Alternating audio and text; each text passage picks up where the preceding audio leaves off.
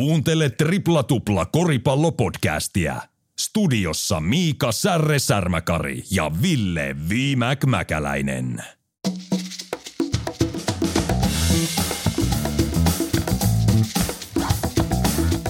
Se on skumppapullat auki ja champagnea taivaalle. Tripla tupla 200 jakso. Jakson kunniaksi meillä on spesiaali tripla tupla ale, alumni, kaksinkertainen Suomen mestari, Suomen kupin voittaja, seitsemänkertainen Suomen koripalloilija, VTP-liigan vuoden kuudes mies, Bundesliigan voittaja, Espanjan kupin voittaja, FIPA Eurochampionsin voittaja, Eurocupin voittaja, Euro All Stars First Teami, Euroliigassa 50, 40, 90 yhden kauden pelannut kaveri. Jos ette vielä tiedä, kuka tämä on, niin morjesta Petteri. Hyvää iltaa. Hyvää tai, iltaa. Niin. Miltä, ku, ennen, ennen kuin hypätään ihan, ihan, ihan miten, mitä sulle kuuluu nykyään, niin miltä kuulosti kuunnella tuollaista resumea, kutsutaan tuollaista CVtä, mitä tuossa luettelin juuri? no kyllä se kuulosti hyvältä. Ei sitä itsekään ehkä ihan ole tajunnut, että aika paljon tullut niin kuin noissakin jutuissa saavutettua ja ollut pitkä, pitkä ura, mutta kyllä se lämmitti vanhan miehen mieltä. No mitä ehkä pidät itselle niin kovimpana saavutuksena, jos ihan tällaisia, niin näähän tämmöisiä tilastollisia kautta oot voittanut jotain, niin, niin pidät itsellä. Et tietenkin tässä ei näy suorituksia susijengissä ja muuta. Tässä oli vaan tämmöisiä, voi, mitä olet voittanut tai päässyt jollain tilasto, tilastolaisiin, niin mikä näistä sulla on ehkä semmoinen omin?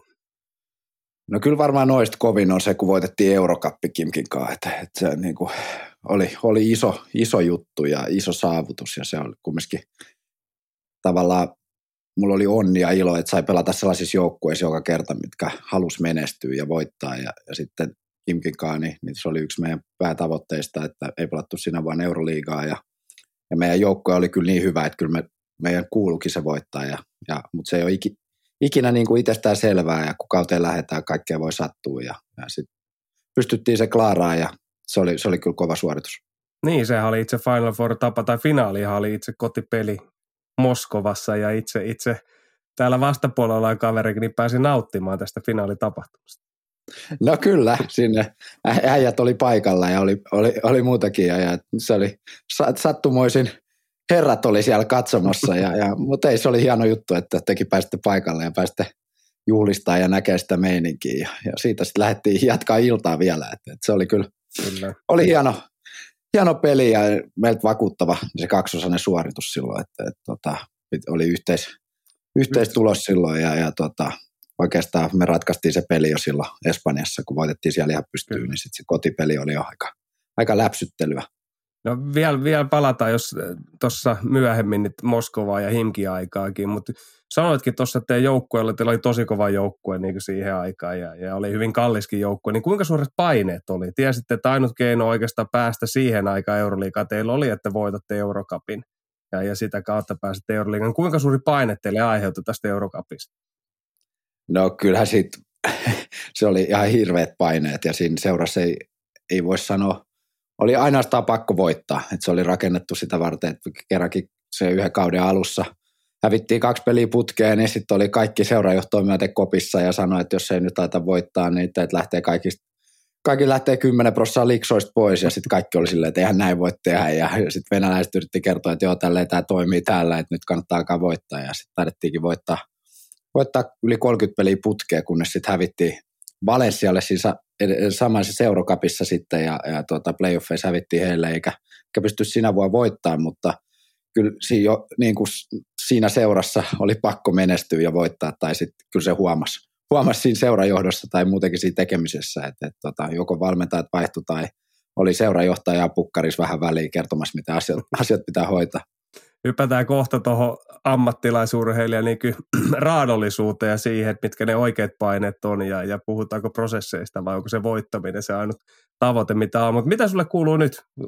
Ura loppu noin tuossa nuo EM-kisojen jälkeen menty seitsemän, kuusi kuukautta eteenpäin, niin mitä, mitä kuuluu Petteri?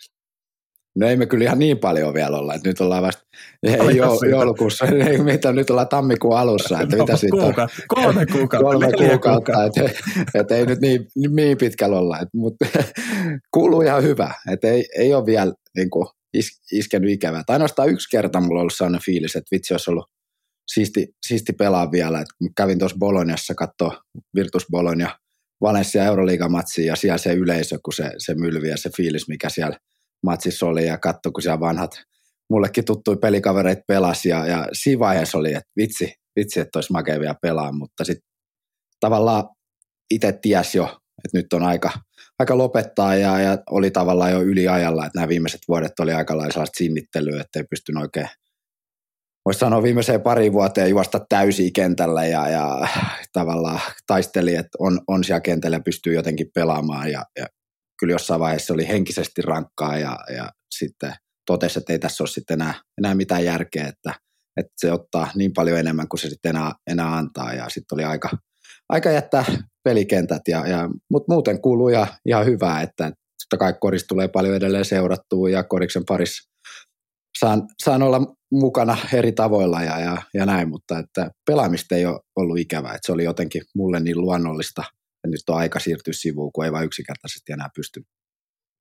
No t- tiedetään, että ammattiurheilijan elämä vie siitä päivästä 24 tuntia ja, ja, ja perhe, perhe joutuu siinä – sivu aina hieman, koska tiedetään, että, että se peli, seuraava peli ja reeni on aina tärkein tapahtuma ja, ja se pyörittää niin kuin oikeastaan sen koko perheen elämää siinä, kun, kun ammattiurheilija on perheessä. Niin millä sä oot täyttänyt tyhjön, joka sulle on tullut? Sanoit, että vähän on tullut koripalloa ikävä, mutta millä, millä Petteri täyttää tällä hetkellä tämän tyhjön, joka sulle on vapautunut kokonaan ammattiurheilijan jäl- elämän jälkeen tai niin urheiluuran jälkeen? No jotenkin tuntuu, että on ollut silti jotenkin hirveä kiire koko ajan ja on ollut kaiken, kaiken näköistä tekemistä ja kiva, kivaa kissaristia sitten koko ajan ja on ollut sitä sun tätä ja sitten totta kai per, perheen parissa nyt menee paljon, että meilläkin pojat 4- ja 7-vuotiaat ja ne täyttää sitten aina, voisi sanoa ne iltapäivät siitä, kun koulu ja päiväkoti loppuu, niin ei siinä ole niin kuin tylsiä, tylsiä hetkiä ja, ja sitten kumminkin, niin kuin mä sanoin, ollut kaikkea kivaa, kivaa tekemistä siinä sivussa, niin ei ollut kyllä vielä tylsää, että – että jotenkin, en mä tiedä, tuntuu, että tälle eläkeläisenä on eri lailla kiire eri asioiden parissa. Että silloin kun oli ammattilaisurheilija, niin se oli aina helppoa. Joku aina vaan kertoi sulle, että missä pitää olla mihin aikaan ja ei ollut niin kuin kotonakaan neuvottelemista. Että se oli niin kuin sovittu, että nämä asiat pitää hoitaa ja sä oot siellä silloin ja ei, ei itse tarvinnut niistä välittää. Et nyt on vähän päinvastoin, että ei se meikään enää niin, että – että no mä kerron, että mä lähden tonne, vaan sitten käydään neuvottelut kotona ja pitää ottaa kaikki muut asiatkin huomioon, että onnistuuko joku juttu vai ei ja,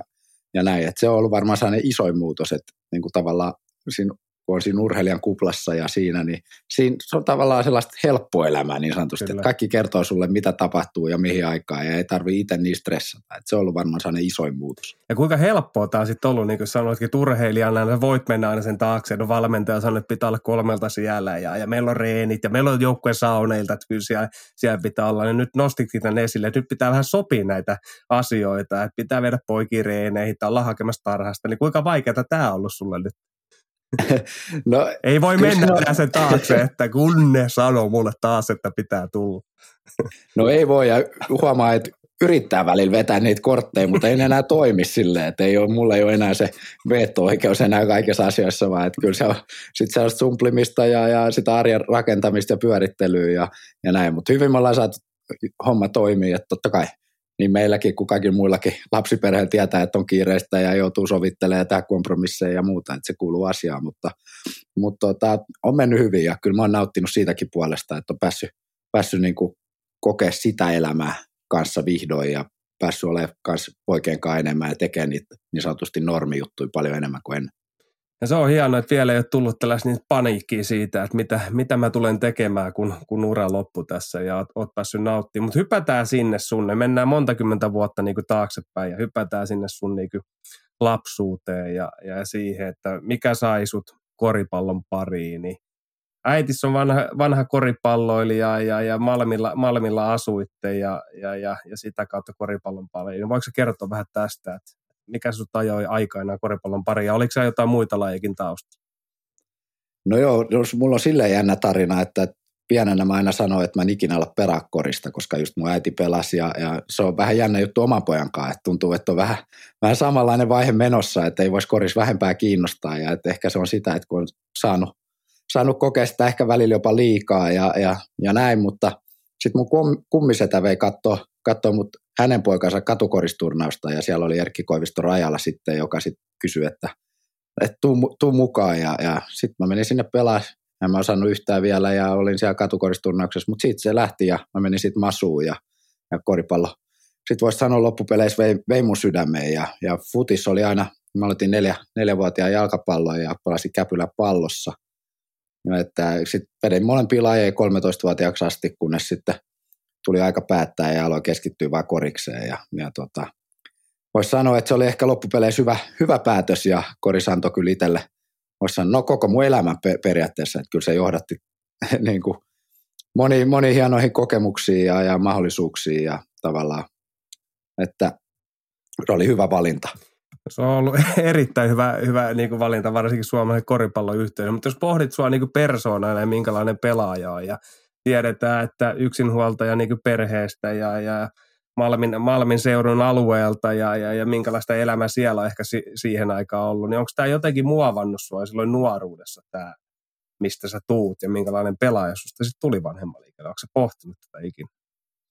No sen mä ainakin tiedän, että se on muovannut silleen, että se, mikä meidän äiti opetti jo pienenä, että tavallaan, että tässä elämässä mikä ei tule ilmatteeksi ja oli, meillä ei ollut aina välttämättä niin paljon rahaa, että jos halusi osallistua johonkin turnauksiin tai oli se bidi, bidireissu silloin 13-vuotiaana Amerikassa tällainen ensimmäinen niin sanottu ehkä vähän maajoukkuetyylinen keräilyjoukkue, joka sitten lähti pelaa, pelaa jenkkeihin, niin, niin tota, ei meillä ollut rahaa silloin, niin äiti sanoi, että jos sä haluat lähteä, niin sit saat kantaa oman korteskeet kekoon ja sitten siellä siivottiin Malmin palloiluhalliin ja oltiin kiskastöissä ja, ja mopattiin kenttiä ja mitä kaikkea tahansa. Ja sitten sai pientä korvausta ja pystyi kerryttämään sitä pottia sinne, sitä reissua varten ja tavallaan käytiin siivoa toimistoja äidinkaan ja et se, se varmaan niin kuin kasvatti mut siihen, että, niin kuin, että jos sä haluat jotain, niin sen eteen on pakko tehdä, tehdä duunia. Ja, ja, et, niin kuin, vaikka se ei ollut heti kori, koripallossa, mutta se oli ylipäätänsä se, niin kuin se elämän katsomus ja sitä kautta se niin kuin työnteon. Ja se, niin kuin oppi sen, että jos sä haluat jotain, jotain saada, niin pakko tehdä duuni. Onko tässä vähän myös taustaa siihen, kun tiedetään, että olet vähän niin kuin epäortodoksinen suomalainen kori, koripallopelaaja, että on kova niin kuin itseluottamus ja haluat olla siellä isossa roolissa ja ollut se, olla se loppu hetken niin kuin heittäjä, niin tuleeko tämä jotenkin just sieltä, niin kuin sanoit, että pitää ottaa omaa käsiin se tulevaisuus, niin näetkö siinäkin, että sä oot siellä vähän niin kuin suomalainen niin kuin Suomen hevonen, sä et ole missään nimessä, vaan sä oot just tämmöinen vähän niin kuin miten se nyt sanoisi? Niin, voi, voisi olla, että siinä, siinä on jotain perää, että se tulee myös sieltä. Että, että, tota, toisaalta mulla on aina ollut niin vahvasti se, että halus olla aina paras ja jotenkin mm. hyvä kaikessa ja se kilpailu vietti, niin kuin, mikä mä näen, että moni ammattiurheilijat yhdistää, että niin kuin oli se laji mikä tahansa, niin oli pakko voittaa tai sitten snappulat tai jotkut seinälle. Että se mulla oli kyllä pienestä, pienestä pitää niin kuin todella vahva. Ja, ja, Mutta voi hyvin olla, että tuossa on jotain sellaista, että, että sieltä se kaikki kumpuaa. Että oli, oli myös vähän niin kuin säkin sanoit, suomalaiseksi ehkä välillä enemmän temperamenttia ja näytti niitä tunteita ja kyllä sano, jos joku sanoi jotain, niin kyllä sanottiin takaisin tai, tai, tai näin, että, että, että siinä mielessä, että voi, voi hyvin olla. No, onko se ikinä miettinyt sitä, jos koripallo kärpäne ei olisi purassut sua, että mihin tie olisi ehkä vienyt mennessä? No kyllä mä väitän, että musta olisi tullut futisammattilainen. Saman tien. Saman tien. Kyllä, se oli, kyllä mulla oli ne kaksi la, vahvaa lajia ja kyllä mä silloin Junnun kanssa pyydettiin, siihen aikaan oli jokerit ja, mm. ja hoiko edarit silloin ikäliset oli piiri jossain leireillä kävi ja, ja näin, mutta nyt kävi näin, että laji valikoitu korikseen eikä, eikä tullut jalkapalloilijaa, mutta kyllä mä väitän vahvasti, että jos se olisi ollut toinenkin laji, niin kyllä, kyllä se olisi silti vienyt aika pitkälle. Ja täältä tulee hyvin kuulijoille tätä Petterin ajatusmaailmaa ja juuri tätä itseluottamusta, josta puhuin. Jos ei olisi tullut koripalloammattilainen ja Euroopan tähti, niin olisi tullut futiksessa sama, sama lopputulema tulema, tota, sitten. Ää, minkälainen su, sun, sun tie sitten koripalloinen oli Masussa? Sanoit, että menit Masuun pelaamaan ja ennen kuin siirryt sitten Honkaan, niin, niin, niin mitä siellä Masussa tapahtui? No ei mitään, siellä oli, voisi sanoa siihen aikaan se Malmin palloluhalli oli niin kuin, voisi sanoa mun toinen koti, että, että se oli monta kertaa koulun jälkeen, mentiin suoraan sinne ja tehtiin läksyt ja syötiin koran makaronilaatikkoa kiskasta ja, ja vietettiin ne päivät omi, omien treenien ohella siellä ja, ja kesäsi sama juttu ja tavallaan se oli, se oli mun tapa tavallaan hengata ja viettää sitä vapaa-aikaa aina siellä hallilla ja se oli hieno, siellä oli kolme kenttää ja siellä pääsi aina heittelee ja, ja tekee niitä juttuja. Sitten oli vähän vanhempia, vanhempia pelaajia, ketä pääsi haastaa ja näkee juttuja ja se oli niin kuin hieno tavallaan paikka siihen aikaan, että, tuollaisia ei, ei ole. Ja nykypäivän monesti ne on niin kuin täynnä vuoroja ja siellä jengit harjoittelee ja ei ole sellaisia mahdollisuuksia, että siellä voi mennä ja koko ajan heitellä ja, ja hio niitä omia taitoja. Et se oli jotenkin, sopi itselle hyvin ja sitten kun asuttiin sit Malmin lyhyessä vaiheessa, niin se oli helppo niin kuin siinä vieressä se halli, niin, niin mä olin aina siellä. Ja, ja tota, ei siinä ollut tavallaan nuorella, nuorella pojalla, niin ei, ei päässyt pahoille teille, kun oli aina siellä tuota, urheiluhallilla viettämässä aikaa ja, ja se aika kului siellä. Osaako sanoa yhtään paljon, nykyään puhutaan siitä, että paljon harjoitusmäärät ja sitä, että lapset, lapset leikkii, on se nyt koripallo, jalkapallo, jääkiekko tai mikä tahansa pelivälinen liian vähän, niin kuinka paljon se tuli oikeastaan tuntea? Osaako sä yhtään sanottele jälkikäteen, että kuinka paljon sä oli sanoit, että sä menit koulun jälkeen tai ehkä ennen kouluukin jo ja olit siellä iltaa asti, eli sulle tuli aika paljon toistoja ja hyvin nuoret. No kyllä, mutta eihän sitä lapsi siihen aikaan, ei, ei sitä mieti, niin. että se on niinku kivaa ja sä pelailet ja, ja heittelet ja treenaat ja erilaisia pelejä siellä koko ajan, et sä sitä niinku tun, koe treenaamisen, että se oli aina vaan, se oli vaan hauskaa, että siitähän se tuli. Eihän sitä muuten lapsi jaksaisi tehdä, jos ei se olisi kiva. Sitten se kaikki lähtee ja, ja niin kuin mä sanoin, se oli vaan hienoa, että oli tuollainen paikka siihen aikaan, mihin pääsi niin kuin viettää sitä aikaa ja, ja tekee ja oli paljon kavereita siellä ja ne päivät kulu siellä ja sitten illalla väsyneen, väsyneen himaan nukkumaan ja sitten seuraavan päivän uudestaan. Et kyllä, kyllä niitä toistoja tuli siellä, siellä niin kuin vahingossakin väkisi aika paljon. Teillä oli varmaan siellä pieni kaveriporukkakin, niin tuliko sieltä jotain muitakin koripalloilijia sun mukana?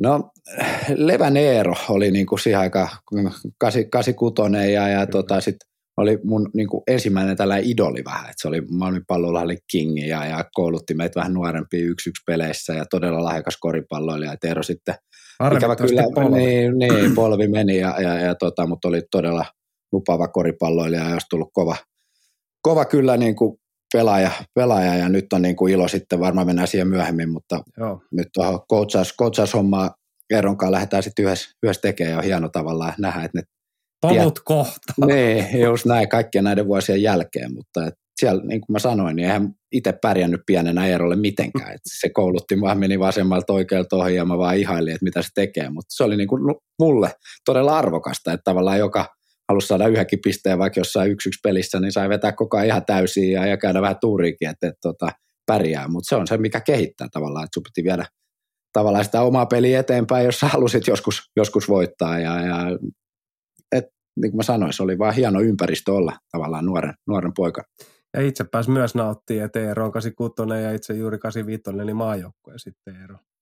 Eero oli siellä ykköspointtina ja, ja oli, oli, oli, hyvä suunta, mutta sitten loukkaantumiset, niin kuin tiedetään, niin voi välillä tulla väliin ja, ja pilata sitten. Urheilija, urheilijaura, mutta Eerollakin sitten kohta mennään, niin ura jatkunut sitten koripallon parissa, mutta toisella puolella viivaa oikeastaan. Hypätään siihen sitten, siirryit noin 2004 vuodella Tapiola Honkaa ja, ja, ja legendaarisen Pavisevitsin valmennukseen. Niin ennen kuin hypätään siihen, mitä siellä oikeastaan tapahtuu ja siellä nämä reenimäärät jatko kasvua ja, ja määrät oli kova, niin tiesitkö siinä vaiheessa, kun 2004 Honka varmaan lähestyi tai miten se ikinä tapahtukaan, että mihin sä oot menossa sitten?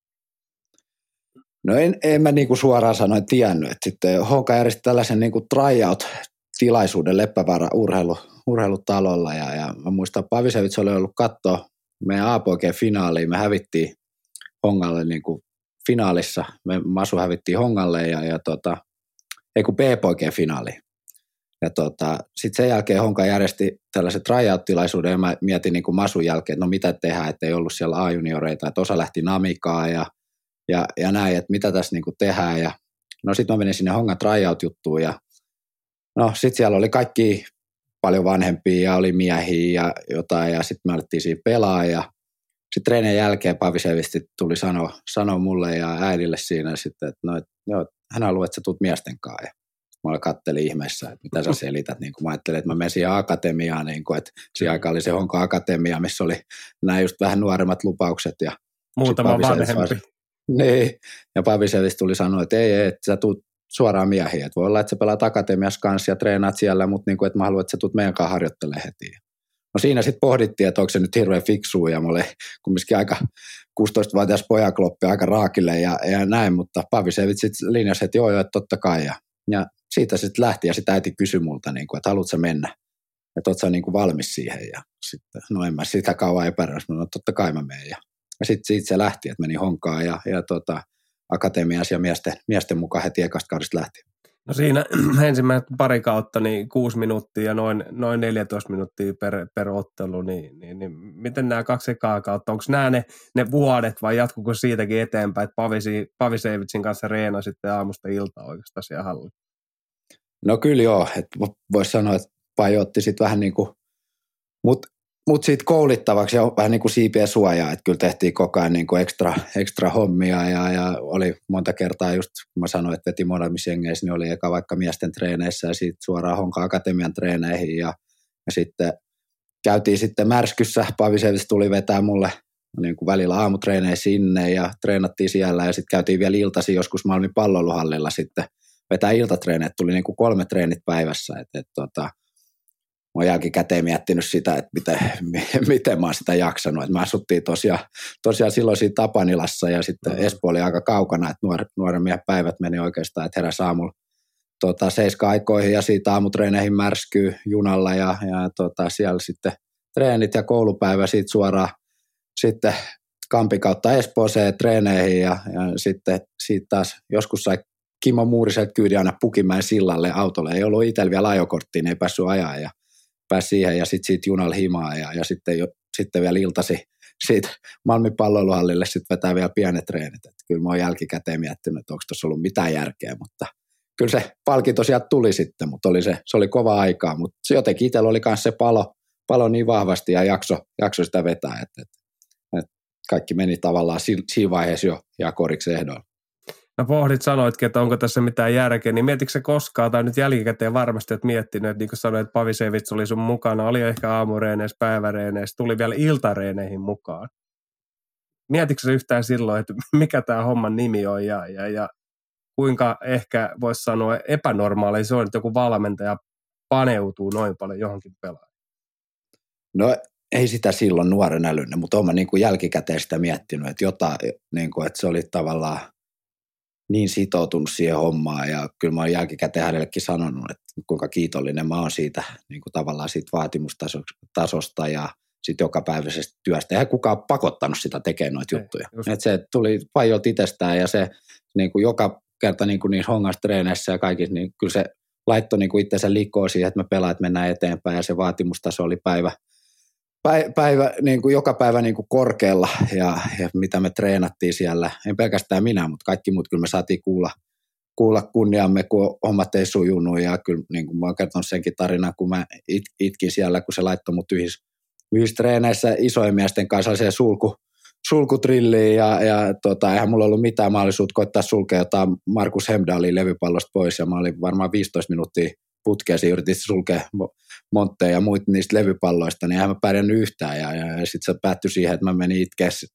itkeä penkille ja Pavisevits sanoi, että, niin kuin, että yleensä se heittäisi pelaajan pois, mutta se ymmärsi sen, että mä itkin sitä, että mä niin kuin, tavallaan jotenkin pärjännyt ja mä inhosin olla huono ja että mä vihasin sitä tunnetta ja, ja, ja tota, mutta se oli tuollaisia koulutusmekanismeja, mitkä sitten ehkä näille jälkikäteen kun miettii, niin koulutti siihen maailmaan, mihin sitten myöhemmin oli onnekas, että pääsi pääs kokea aika monta vuotta, että et, tota, se oli kova koulu ja, ja, ja näin, mutta jälkikäteen se oli kyllä kaikki, kun olisi laittanut rahaa pankkiin. Miten sä pohdit tätäkin asiaa, niin kuin sanoit, että 16-vuotiaana Pavisevis tuli ja sanoi sano sulle ja äidille, että mä haluan sut niin miesten joukkueeseen ja, ja sut 16-vuotiaana pantiin sinne reenaamaan miesten kanssa ja niin kuin sanoitkin, että et kaikissa tilanteissa pakolla pär, pärjännyt ja se tietty äh, hankaloitti niin sun, sun niin pärjäämistä ehkä siellä, mutta miten se jälkipäin, niin jälkikäteen katsot tätä, että oliko se juuri oikea valinta kuitenkin mennä nuorena miehenä pelaamaan aikuisten kanssa, eikä pysyä sitten ehkä samanikäisten kanssa vielä muutama vuotta eteen. No kyllä niin kuin jälkikäteen mä oon miettinyt ja sitten itsekin nyt, kun alkaa ehkä pohtia näitä valmen, valmennusjuttuja, ja kyllä mä näen niin kuin etenkin tosiaan niin kuin nuorten tai pelaajan kannalta ylipäätänsä, että se, että jos sä pääset liian helpolla. Ihminen on niin kuin luonnostaan laiska. Että jos sä tavallaan liian hyvä ja sä pelaat siellä omaikäisten kanssa koko ajan, sä opit huonoille tavoille, sun ei tarvitse tehdä koko ajan ihan täysiä kaikki juttuja, koska sä pärjäät silti.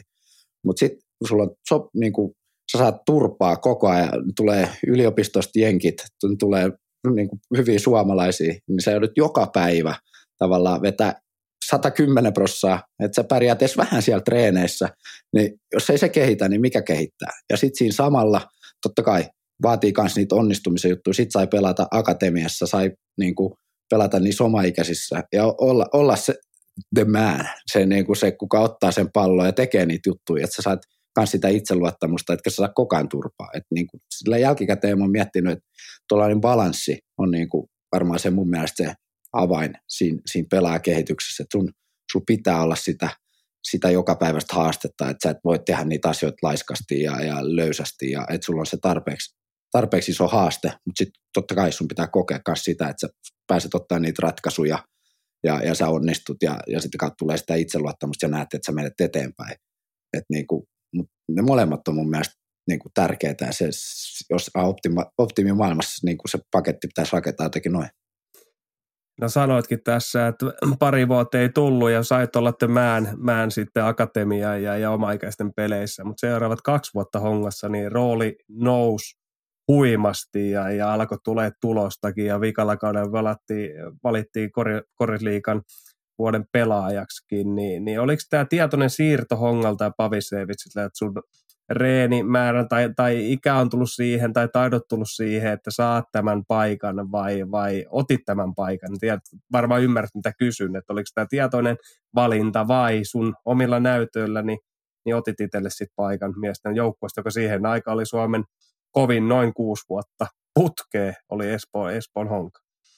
No varmaan vähän niin kuin molempia. Pavisevits näki tavallaan, mitä mä olin kasvanut niiden vuosien aikana. Ja oli se silti ihan varmasti riski silloin, kun mä olin 18-vuotias ja aloittava pointti. Ja ei se alku lähtenytkään hirveän hyvin, hyvin hongassa ja oli itellä, ei ollut ihan parhaimpia pelejä ja, ja oli, oli vaikeaa. Ja totta kai hongas odotettiin menestystä ja siellä oli, alkoi tulee puhetta, niin kuin, että miten, niin kuin, että ei Petsku voi olla me aloittava takamies, että jos me halutaan taistella mestaruudesta ja, ja kaiken näköistä. Mutta siinä, niin kuin, siinä taas iso kiitos Pavisevitsille, että niin kaikki nuoret pelaajat, ne tarvii myös sen valmentajan siihen ja, ja sen, sen uskomisen ja luvan tekee, tekee niitä virheitä. Ja Pavisevits sanoi, että ei, mulla on ihan sama, mitä muut sanoo, niin kuin, että, että sä oot meidän aloittava pointti ja that's it. Ja välillä tulee huonoja pelejä, välillä hyviä ja, ja sitten katsottiin video ja homma lähti menee sitten sit eteenpäin ja itse alkoi myös uskoa siihen, että pystyy pelaamaan tuolla tasolla ja, ja et, et kyllä siihen vaadittiin kans sieltä, sieltä puolelta kans sitä luottoa ja uskoa ja antaa niitä mahdollisuuksia, että ei se, ei se hetkessä tapahtunut.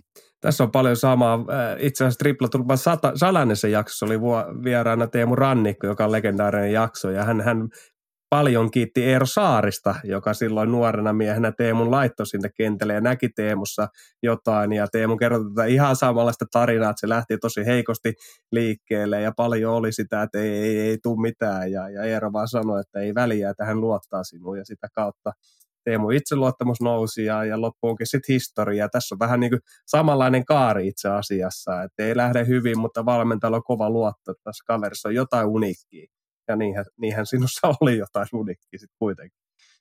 No kylläkin, ja, ja niin kuin, olisi ollut helppo niin kuin valmentajakin sanoa, ja monta kertaa nuorten pelaajan kohdalla se on silleen, että no on helppo ottaa sitten kokeneempi joku jenkki takamies, ja, ja etenkin tuo takamiehen paikka on sellainen, joka koripallossa on aika, aika isossa roolissa, ja, ja, ja monella jengeillä on just jenkki takamiehet, ja se olisi ollut helppo valinta, että no otetaan joku, joku val, niin sanotusti valmis amerikkalainen siihen ja, ja tiedetään, mitä saadaan ehkä paremmin ja, ja näin. Mutta sitten niin annettiin mahdollisuus ja, ja sitten pystyi lunastamaan niitä odotuksia pikkuhiljaa ja, ja auttaa joukkuetta. Ja kyllä, kyllä sitten loppupeleissä niin oli hienot, hienot kaksi, kaksi vuotta, mitä sitten Hongankaan pystyttiin voittaa sitten mestaruus ja oli, oli kyllä hieno aika. Ää, miten, miten Pavisevitsin valmennus, oliko se enempi henkilökohtaista vai oliko se miksi sitten joukkuepelaamista kautta? Kumpaa se keskittyy enemmän niin kuin vaikka sinun kohdalla? No ei kyllä, totta kai silloin kun oli joukkuetreenit, keskityttiin niihin joukkue, joukkuetreeneihin ja sitten aamutreenit oli enemmän, enemmän sitten henkilökohtaista taitoa ja, ja, ja näin. Että, että kyllä silloin kun il- iltapäivätreenit, niin, niin tota, kyllä mä silloin enemmän mentiin niitä aina joukkueasioita ja, ja totta kai siellä oli jotain henkilökohtaisia juttuja enemmän, mutta kyllä silloin iltapäivisin keskittyy, keskityttiin joukkueen juttuihin ja aamuisin sitten hiottiin niitä omia juttuja. No sanoitkin, että meni ihan hyvin muutama, muutama vuosi ja tuli mestaruuksiikin, mutta samalla näiden, näiden vuosien aikana niin kävit semmoisessa tapahtumassa kuin Nike Hoop Summit Jenkeissä ja, ja tulee itse asiassa sitten vielä NBA-varauskin tämän, tämän, tämän näiden vuosien aikana. Sitten jonkun legendan mukaan Jerry Westkin oli katsomassa sun peliä. Pitääkö nämä kaikki paikkansa? Tai Jerry West, niin pitääkö tämä paikkansa, mutta pitääkö tämä paikkansa? Kyllä se pitää, kaikki noin. Että, tota, Jerry West tuli tosiaan katsomaan. Pelattiin, pelattiin silloin Topoa vastaan ja, ja oliko se viety Baronaalle alle se peli ja, ja tota, Jerry West oli, oli mestoilla ja, ja tota, olihan se nuori. Ihmettelitkö siinä, että mitäs täällä no, tapahtuu? no kyllä mä ihmettelin ja se liittyy just tähän Nike Hoop Summit-hommaan, eli, eli valittiin pelaajia ympäri maailmaa, pois lukea amerikkalaiset, jotka koko soma joukkueen ja sitten lähdettiin Yhdysvaltoihin sitten pelaa, pelaa sillä muun maailman joukkueella sitten Jenkkeen, Jenkkeen niin, kuin niin sanottu ikäluokka maajoukkuetta vastaan ja, ja se liittyi sitten siihen, että Jerry West tuli Suomeen ja sitten julkaistettiin, että mut on valittu niin kuin joukkueeseen ja, ja näin. Olihan se ihmeellistä nuorelle miehelle ja, ja tota, että se, se, sellainen herra tuli Suomeen. No minkälainen tämä oli tämä Nike Hoop Summit-tapahtuma Jenkeissä? Mitä, kauan sä olit siellä ja mitä siellä tapahtui? Iso varmaan no, mediatapahtuma se ainakin, jos ei mitään muuta. No oli, ja, ja totta kai se oli niin kuin näytön paikka oikeastaan kaikille, no niin mulle kuin kaikille niille muillekin pelaajille, että siellä oli, voisi sanoa, maailman parhaat sen ikäiset pelaajat, ja, ja tota, sitten siinä pelattiin, pelattiin Jenkkeen vastaan, että kyllä siellä oli, kyllä me saatiin turpaa, sitten voisi olla joku parikymmentä pinnaa vai mitä, että Jenkeellä oli kumminkin aika kova nippu, että oli Derrick Rose ja O.J. Mayo ja Michael Beasley ja ketäkään muissa joukkueissa oli, mutta joka tapauksessa... Niin, ja niin Batum niin, oli kun, Euroopalla, eikö ollut? Joo, Batum oli meillä, mm. meillä ja, ja tota, mutta siitä sit tavallaan se aukesi itselle ne ovet, että siellä kun pelasi tavallaan ihan hyvin ja, ja näin, niin sitten tavallaan kaikki joukkueet kiinnostui ja, ja sitten olikin se NBA-varaustilaisuus, niin, niin tota, tavallaan se avasi ovet sinne sitten. No mennään tähän NBA-varaustilaisuuteen ja, ja tiedetään, kuka sut, kut, sut varas siinä, mutta kaikki näkee vaan sen, mitä aina tapahtuu, että nyt varataan henkilö X ja Petteri Koponen numerolla X, niin mitä siellä tapahtuu siellä taustalla? Siellä varmasti tapahtuu paljon asioita ja välillä nähdään, kun sitten on kuvattu, kun joku GM soittaa jollekin pelaajalle, että sinut on nyt varattu. Mitä siellä oikeasti siellä taustalla tapahtuu? No kyllä siellä taustalla tapahtuu koko ajan niin paljon asioita, että ei, ei siinä tavallaan nuori poika py, pysynyt perällä ja eikä mulle kerrottukaan kaikkea, mutta niin kuin se prosessi meni niin, että mä lähdin sitten silloin kesäkuussa meidän agentilla oli niin kuin, ää, asunto, asunto sitten Manhattanilla ja sitten mun käppäkaveri oli yksi tällainen venäläinen pelaaja 2.15 pitkä ja, ja tota, sitten siitä lenneltiin ympäri jenkkejä joukku, tavallaan eri joukkueihin, joukkueisiin niin kuin näyttöpaikkoja siellä. Järjestettiin aina yh, yhten päivänä treenit, yhteen iltana. Siinä oli neljä pelaajaa aina yhdessä ja sitten annettiin näytöt ja sitten taas lennettiin seuraavaan paikkaan ja, ja sitten loppupeleissä mä olin yhdessä sellaisessa näyttötapahtumassa Orlandossa ja sitten musta ei niin paljon jengi vielä tiennyt, mulla ei ollut kuin muutama sellainen workout tavallaan öö, varattu. Mm. Ja sitten tota, sit mä pärjäsin siellä kaikki näitä kovia jäjiä vastaan hyvin ja, ja muistan saaneen pelaa kuin Aaron Brooks, nopea ja ketä vastaan mä oon ikin pelannut ja pelasi pitkä urakaan NBAssä ja eka trilli oli koko ketä yksi vastaan yksi sitten mä muistan, kun mä aloin eka tilanne, menin puolustaa, niin se jätkä painoi siitä oikean puolen ohi ja meni toiseen päähän donkkas ja mä olin silleen, että ei juman ja lauta, että missä mä oon. Niin kuin.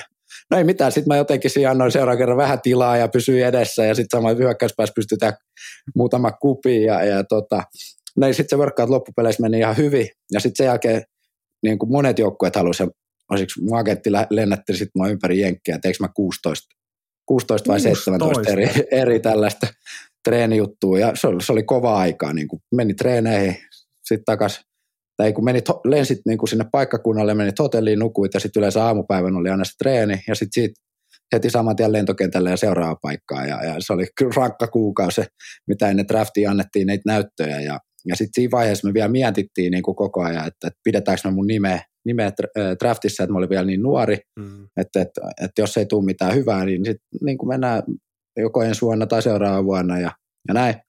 Mutta sitten syy, että, mitä en tiedä tietääkö moni tätä, että syy minkä takia sitten jäätiin drafti oli se, että Boston Celtics, niin tota, he lupas mulle, että me varataan sut niinku 30 eka, toka kierroksen ensimmäinen varaus. Et tuut meille sitten ja tuut niinku, ehkä pelaat sitten vähän niin kuin se oli D-liiga, ei G-liiga, että pelaat vähän meillä ja opettelet Rondolta vähän juttuja ja, ja näin. Ja sitten me oltiin silleen, että no tämä kyllä kuulostaa ihan hyvältä ja sitten ei ikin tiedä, niin kuin, että mitä tapahtuu, vaikka loukkaannut jos saatat nimen pois draftista. Ja esim. se mun huonekaveri Artem Zabelin, joka oli tällainen 25, vähän tällainen laurimainen pe- pelaaja. Tuttu pelaa VTP-liigassa itse. niin.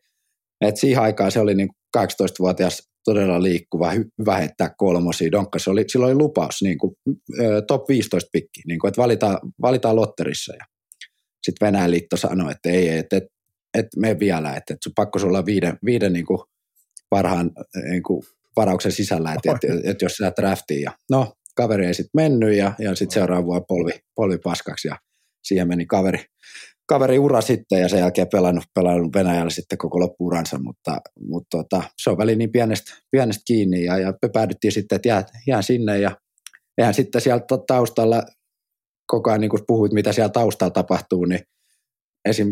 tämä varaus Portlandiin, mm. niin mä en mm. ollut Portlandissa käynyt edes kertaakaan näyt, näytillä ja he, he sitten oli jotain varmaan videoita katsellut ja muuta ja he päätti sitten varata, varata mut siihen ja, ja, ja tota, sitten Portlandin totta kai koko takakenttä oli ihan tukos siihen, vaikka aikaa ei ollut tällaisen nuoren kaverille tilausta ja, ja sitten tavallaan siinä vaiheessa tiesi, että, että sit ura, ura jatkuu Euroopassa, mutta sitten jälkikäteen on hauska jossitella, että se syy, jos olisi mennyt Bostoniin, niin ne voitti seuraavan mestaruuden, että olisi voinut ehkä sormus, sormus kädessä. kädessä.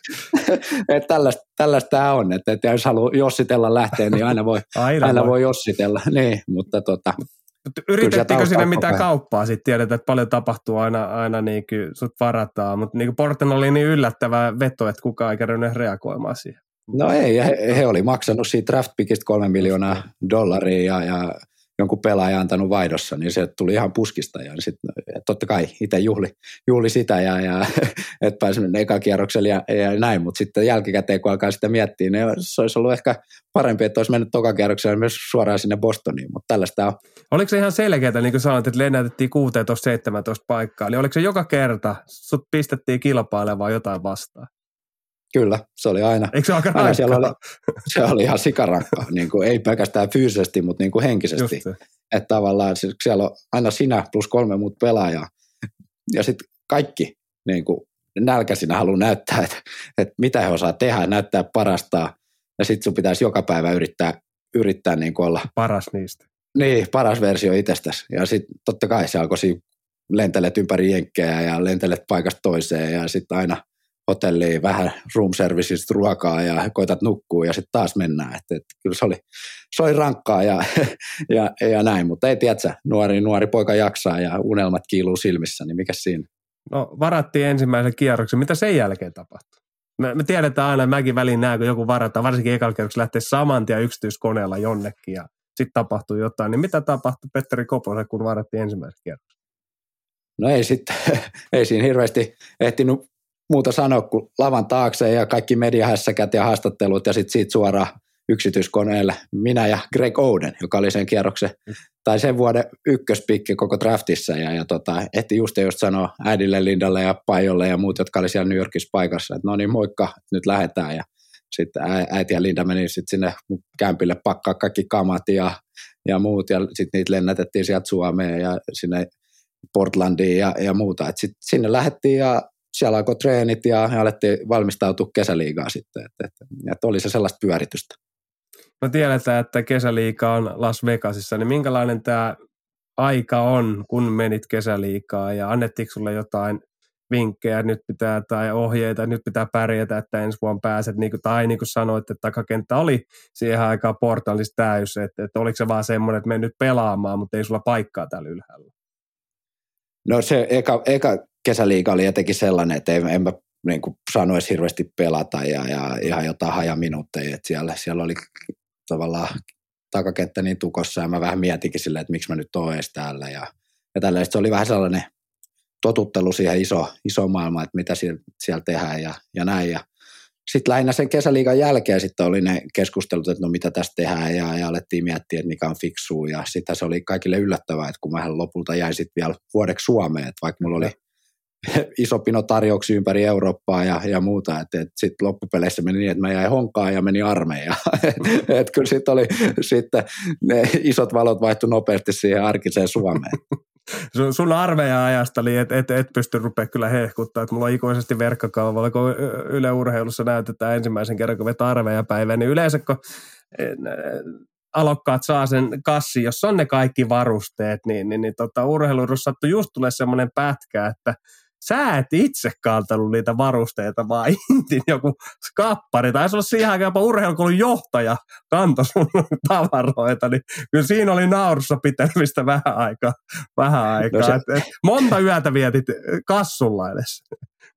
Kyllä mä olin aika, aika monta, itse asiassa yli 40 vai mitäkään niitä loppu, loppupeleistä tuli, että et, tota, me, me, se oli yksi syy, minkä takia mä halusin niin kuin suorittaa se armeijan kanssa, että me löydettiin tavallaan yhteisymmärryksessä, että miten me saatiin se ohjelma rakennettua, että, että, että, että se oli fiksu, että mä pystyin kanssa pelaamaan samalla ja, ja kehittyä ja, ja pystyi tavallaan suorittaa se velvollisuuden omaa maata kohtaa pois ja, ja ja näin, mutta se, se kamojen kanto, sen mä muistan, että siinä oli joku mediahässäkkä ja oli kiire jonnekin, jonnekin haastatteluun tai jotain ja sitten oli pakko, pakko lähteä, että se, se, se, meni sen takia tuohon pitkin. Ai sen takia se meni, selvä. No, kyllä, no hyväksytään, kyllä. hyväksytään. No sanoitkin, kaikkien yllättää, yllätykseksi tulit takaisin Suomeen, mutta sen jälkeen Virutus Polkna, varmaan oli muitakin eurooppalaisia seuroja perässä, iso lista. Miksi Virtus Polkna?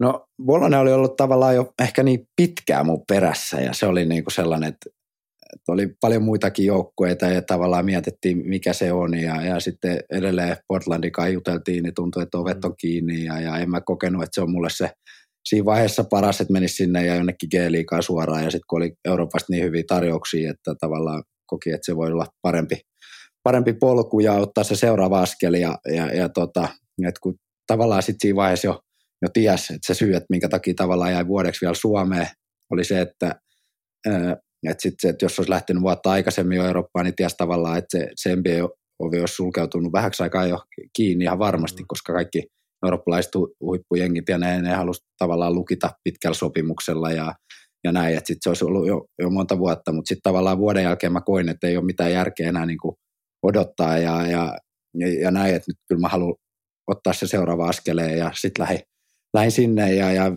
Virtus tavallaan tarjosi siinä, siinä vaiheessa, miten koki, että oli paras, paras paketti, mutta sitten jälkipeleissä en tiedä enääkään e-, e- eka vuonna, niin oli silleen, että no tehtiinkö tässä nyt joku virhe, mutta, mutta tavallaan sekin oli, oli tota, tärkeä koulu sitten loppupelejä ajatellen. Niin, eka, eka vuosi ei ollut helppo, mutta ennen, ennen kuin hypätään eka vuoteen ja, ja tähän aikaa neljä vuoteen, ää, kolme vuoteen Polognassa, neljä vuoteen Polognassa, niin, niin, niin tota, ketä muita seuroja sun perässä oli tähän aikaan?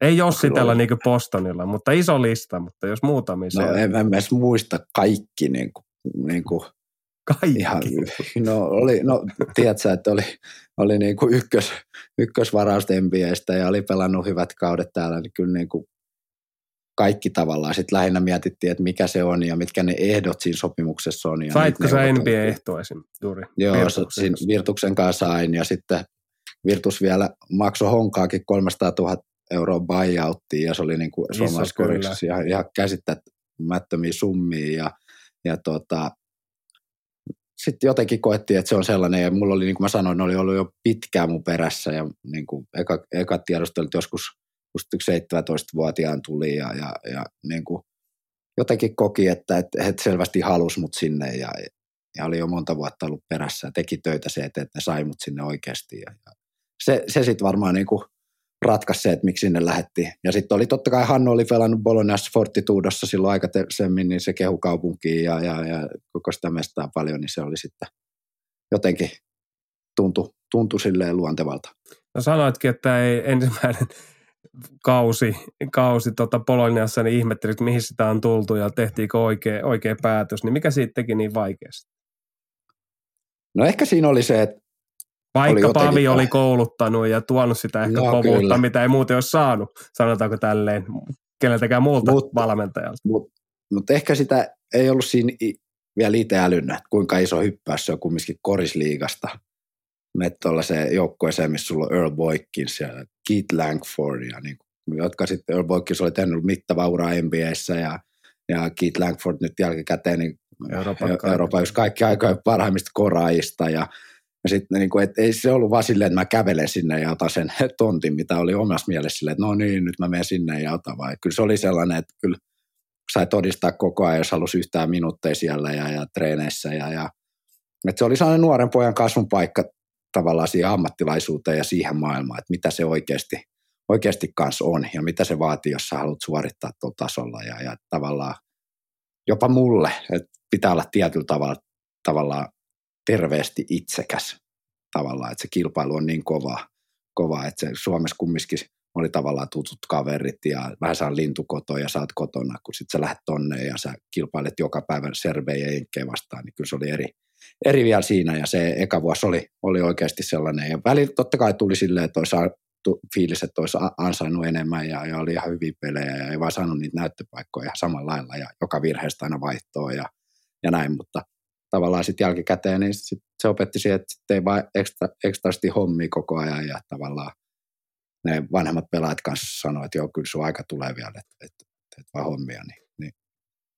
Tu- kyllä se, se oli sellainen koulu. Tuliko se silleen yllätyksenä kuitenkin, vaikka tiedetään, että Pavi oli hyvin tiukka sun suhteen, mutta niin kuin sä sanoit, että silti siellä oli se luottamus, että vaikka aina ei kulkenut ja nyt joudut uuteen ympäristöön ja sanoitkin tässä, että pitää olla vähän niin kuin mitä olet kiltisti itsekäs vai, tai, mm. tai, tai se, ja, ja silti on tiukka, mutta sitten siellä ei olekaan sitä valmentajan tukea. Oliko se se, joka vähän ehkä yllätti kaikista eniten?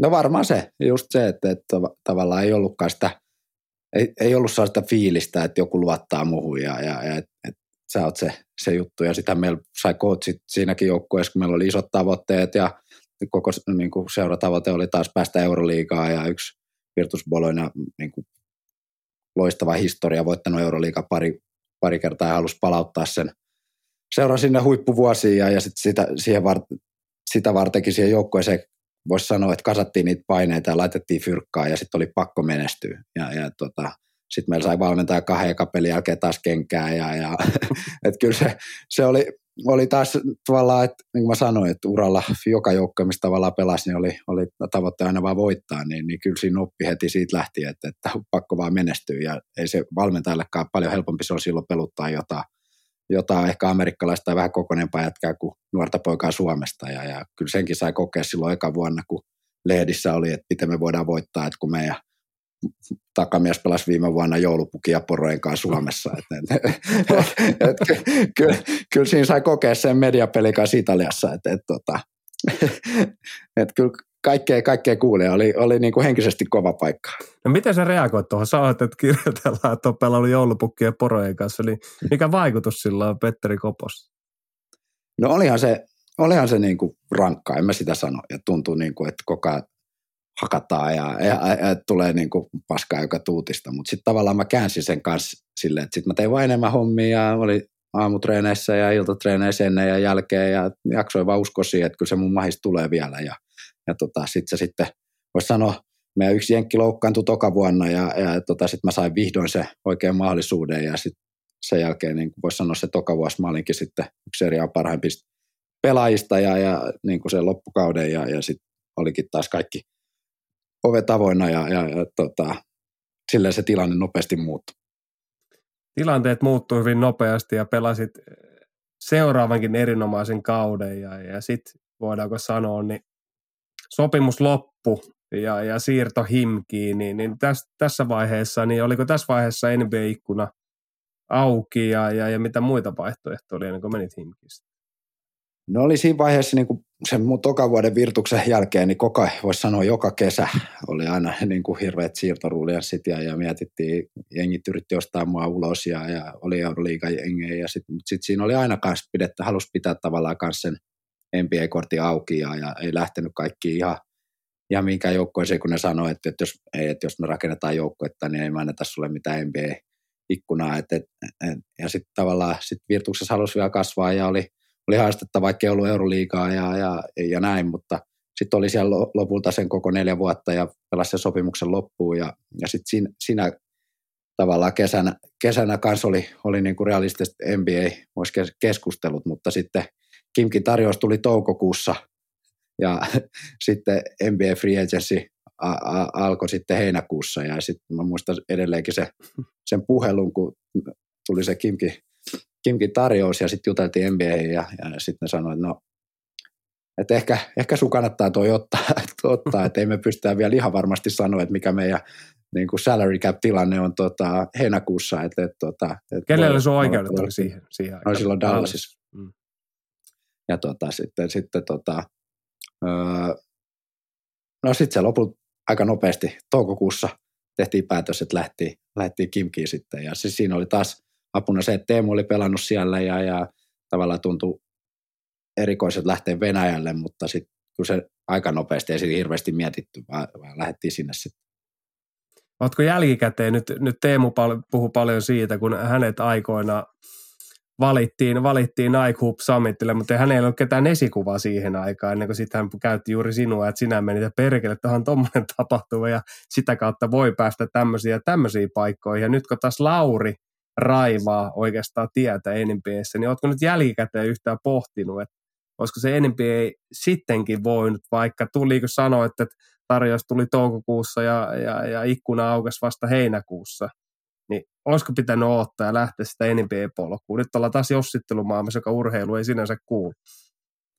No kyllähän sitä on miettinyt, ja etenkin just silloin nuorena, että olisiko sitä jotenkin pitänyt tavallaan vielä rohkeammin sitten lähteä sinne ja, ja, ja tavallaan, no sitten jos ei se olisi onnistunut, sitten olisi tullut Eurooppaan ja sitten olisi ehkä pitänyt taas pikkuhiljaa rakentaa sitä, mutta mä olin monta kertaa sanonut, että tavallaan mä olin aina jotenkin, sitten jossain vaiheessa kun rakensin uraa, niin mä olin tavallaan liian hyvä pelaaja ehkä Eurooppaa vähän ja sitten taas sen tarpeeksi hyvä NBA sille, että se olisi jotenkin ne aikataulut ja ne, ne kaikki taloudelliset puolet ja ne niin kuin natsannut sitten lopulta. Ja, ja tota, mutta ehkä jälkikäteen välillä niin kuin joskus niin kuin etenkin nuorena, että olisiko pitänyt vaan jossitella ja antanut kaikki noiden Euroopan juttuja olla ja, ja mennyt sinne vaan ja katsoa, mitä tapahtuu. Mutta en mä silti niin kuin mitään muuttaisi, että kyllä tiedän, mitä tavallaan itse saavutti ja kuinka paljon duunia on ja se, se, se vaatii, että millaisen ura itse sai pelaa ja missä joukkueissa ja, ja millaisilla diileillä, niin, niin tota, en, mä, en mä kyllä tekisi varmaan mitään,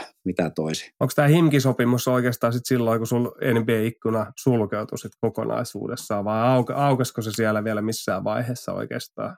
tämä mahdollisuus sitten ehkä hypätä mm. rapakon taakse? No aukesi se silloin, tota, mulla oli se yksi kesä, oliko se just voitettiin Eurokappia, ja itse valittiin tota, tähdistön vi, viisikkoa ja, ja silloin oli, oli juttelut. Ja, ja tota, Mutta sitten taas siinä tultiin sitten taloudellisiin juttuihin, että oli vaan yhden vuoden lappui, lappui pöydällä ja, ja kolme kertaa vähemmän liksaa kuin mitä Venäjällä, niin, niin ei, se, ei sitä sitten kauan kauan itse miettinyt, vaan että oli tavallaan pelannut itsensä niin hyvää asemaa, asemaa Euroopassa ja totta kai mä oon sanonut, niin kuin jos olisi ollut vaikka pidempi diili kaksi vuotta ja vaikka pare, vähän parempi liksa. Ei, ei se ollut niin kuin rahajuttu, mutta että mä tiesin, että jos mä menen vuodeksi sinne ja on, ei, ole, ei ole tuolla hyvä liksa, niin voi olla, että mä saikin niin kuin yhtään edes näyttömahdollisuutta ja sitten mä tiedän itteni, että se olisi alkanut syömään mua, mua niin, kuin niin pahasti siellä henkisesti, että nyt mä tulin tänne niin kuin näillä ehdoilla ja mä pelaan täällä ja kattelen, kun muut pelaa, niin jotenkin mä, mä koin, että se ei, se ei vaan niin kuin natsannut sit si, siinä vaiheessa enää, että oli tavallaan, pel, niin kuin mä sanoin, pelannut tavallaan itsensä liian hyvää asemaa Euroopassa, mutta sitten ei ollut tarpeeksi hyvä sitten tonne. Niin ja jos pohditaan sitten, niin olet hyvin rationaalinen juuri siihen ja tiedät, tunnet itsesi siitä, että jos sitä peliaikaa olisi tullut, se olisi ruvennut syömään sua sisäisesti. Ja ehkä sitten taustalla myöskin se, että sulle sitten se NBA ei ole ehkä ollut koskaan se pakkomiele kuitenkaan sieltä taustalla. Sinne olisi ollut mukava päästä ja nuorena poikana kaikki me ollaan sitä unelmoitu, mutta sitten niin kuin hyvin tässä sanoit, että omalla tekemisellä niin ankkuroinut paikkansa Euroopassa aika korkealle tasolle, niin käytännössä se NBA-unelma siinä on siirtynyt hiljalleen myös kauemmin. No just näin, ja, ja sitten tavallaan sit alkoi itsekin käsittää paljon enemmän kanssa tuosta eurooppalaisesta koriksesta, kuinka paljon eri tasoja siinä, missä voit pelata. Et, et että puhutaan, että lähtee Eurooppaan, niin joo, se lähtee Eurooppaan, mutta se on ihan eri asia. Siinä on aika monta leveliä, missä sä voit pelata ja, ja, ja millä tasolla ja, ja näin. Ja sitten itse pelasin tässä oikeasti sinne ihan, ihan huipputasolle ja, ja oli oikeasti silleen, että isot joukkueet kilpaili niin kuin vuodesta toiseen, että tavallaan, että viime me pelaamaan. Miltä se niin, niin, tuntuu? kun kaikki suuret kilpailee sun perässä? Vai tottuuko siihen niin kuin valmentajan vaihdoksiin, mitä, mitä uran aikana tapahtuu?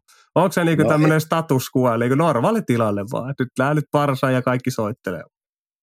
No eihän sitä itse silloin silleen miettinyt. Sä mietit vaan, että no nyt on mennyt kausi hyvin ja, ja sitten kun alkoi tulla yhteydenottoa ja alettiin, alettiin sumpliin ja, ja just esim, se oli hauska tarina, mikä mä voin kertoa silloin just neljänne.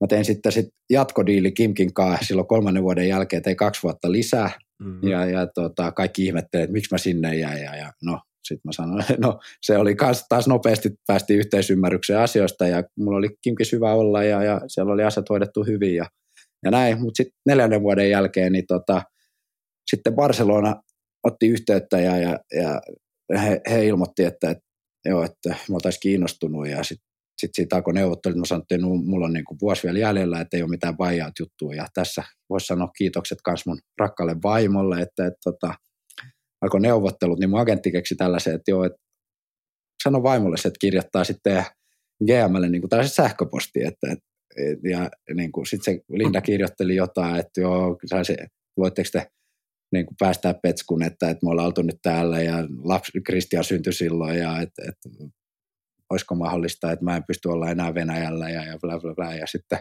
Linda kirjoitti sen ja sitten sen jälkeen mä lähetin jo, että tämä on ihan mahdoton tilanne, että, että mun vaimo niin kuin, voi että se ei tuu, niin, että, niin, että se ei tule enää mukaan ja mä en tiedä, mitä mä pystyn pelaamaan. Ja, ja sitten tota, mä muistan, kun Kimki pysyi miljoona buyouttiin ja, ja, ja mitä Barsalta ja, ja tota, sitten loppupeleissä se saatiin sitä buyout-hintaa sitten laskettua näillä ja, ja sitten Kimki, olisiko ollut joku 350 tonnia jotain, mihin me sitten päädyttiin ja, ja sitten siirto, siirto toteutui, mutta se oli sellainen kesä, missä sai kanssa jännittää ja oli kaiken näköistä käännettä ja, ja neuvotteluja ja, ja muuta, mutta sitten lähettiinkin Barsaan sitten neljän vuoden jälkeen ja, ja, ja näin, että, että mutta kyllä tuossa Aika monen tarina. Kaik, niin, että on siinä kaiken nä, näköistä, että mitä se vaatii kanssa tuollaiset siirrot ja, ja neuvottelut ja, ja agentille kanssa iso kiitos, että se oli hyvin hoidettu tai keksitty, niin kuin, että saatiin vähän sitä vajat summaa alemmas ja tavallaan, että se siirto sitten toteutui.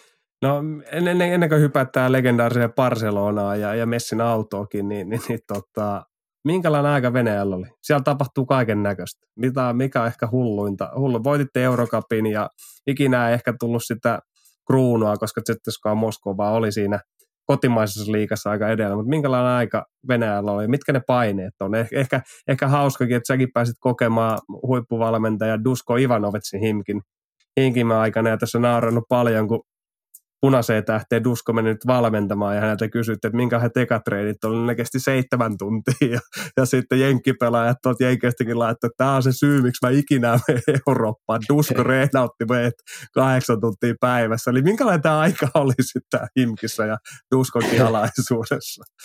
No meillä oli tosiaan, meillä ei ollut mennyt pelit ja putkea silloin yhteen Euroliigan vuonna ja, ja, ja sitten yl, sitten, no ei taas yllättäen, sitten kun homma ei toiminut, niin, niin tota, sitten valmentaja vaihtoi ja Dusko tuli sitten meille, meille, se oli, oliko se tammi-helmikuuta ja, ja tota, se, se, aika mua edelleen niin kuin, tulee kylmiin väliin. Mua niin kuin pelotti mennä treeneihin.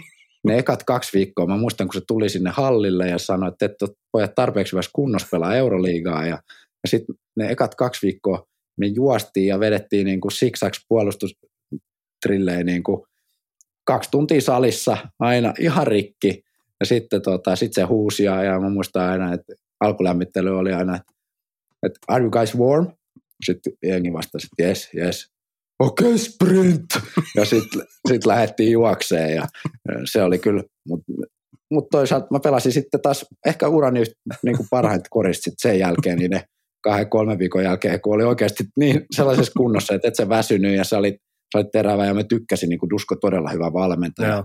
Niin kuin X ja Oot ja ymmärsi korista ja se Säkäl on voittanut, voittanut niin kuin mestaruuksia ja, ja mutta se, se filosofia, se, se, oli, se oli sellainen, että sitä niin kuin pelotti mennä treeneihin ja oli pelipäivä aamun välillä oli teippitreenejä ja, ja, ja näin, mutta esim. mentiin pelaamaan reaaliin vastaan sitten – sitten Euroliigassa, niin sitten ei ollutkaan aamutreenejä, vaan se vei meidän koko jengin museo silloin aamuna. Et se oli todella, todella yllättävän kanssa tällaisilla jutuilla ja, ja, ja, ja näin. Niin kuin, mutta Miten peli päättyi? Käyttikö sitä kikkaa elää? Ei, me hävittiin. Me hävittiin seitsemän kyllä. Me ei olisi pitänyt voittaa se, että oltaisiin päästy, pelattiin loppukausi tosi hyvin. Me olisi pitänyt voittaa se, että oltaisiin päästy playoffeihin Mä sitten voittaa Real vieraan, hävittiin ja oltiinko me sitten yhdeksänsiä, mutta, mutta tota, sitten tota, tästä samasta Dusko-tarinasta sitten ve, ve, ve, tota, Venä, Venäjän liigasta, niin tota, tarina, tarina kanssa siitä, kun öö, silloin kun Kristian syntyi, ja tota, öö, me oltiin keskellä, pelattiin playoffeja Krasnodarin lokomotiviin vastaan, ja, ja tota, ensinnäkin, oliko, joo neljäs peli. Vieraissa, oli 2-1 lokomotiville, ja tota, sitten voitettiin vieraissa – mä, en päässyt silloin, Kristian syntyi siinä yönä, meillä oli playoffit käynnissä, seura ei päästänyt mua synnytykseen ja, ja, sitten tota, lennettiin Moskovaan, sitten mä sain lentää Helsinkiin yhdeksi päiväksi, tulin takas. Sitten tota, oli viides peli himassa tavallaan ja sitten tota, me voitettiin se viides peli, mä pelasin itse hyvin joku yli 20 pinnaa, Alo- aloitin niin kuin muutama virhe, menin penkille, sitten loppupeleissä meni hyvin, sitten mä muistan avasin puhelimen, oli tullut Lindalta vaan viestiä, että haista vittu.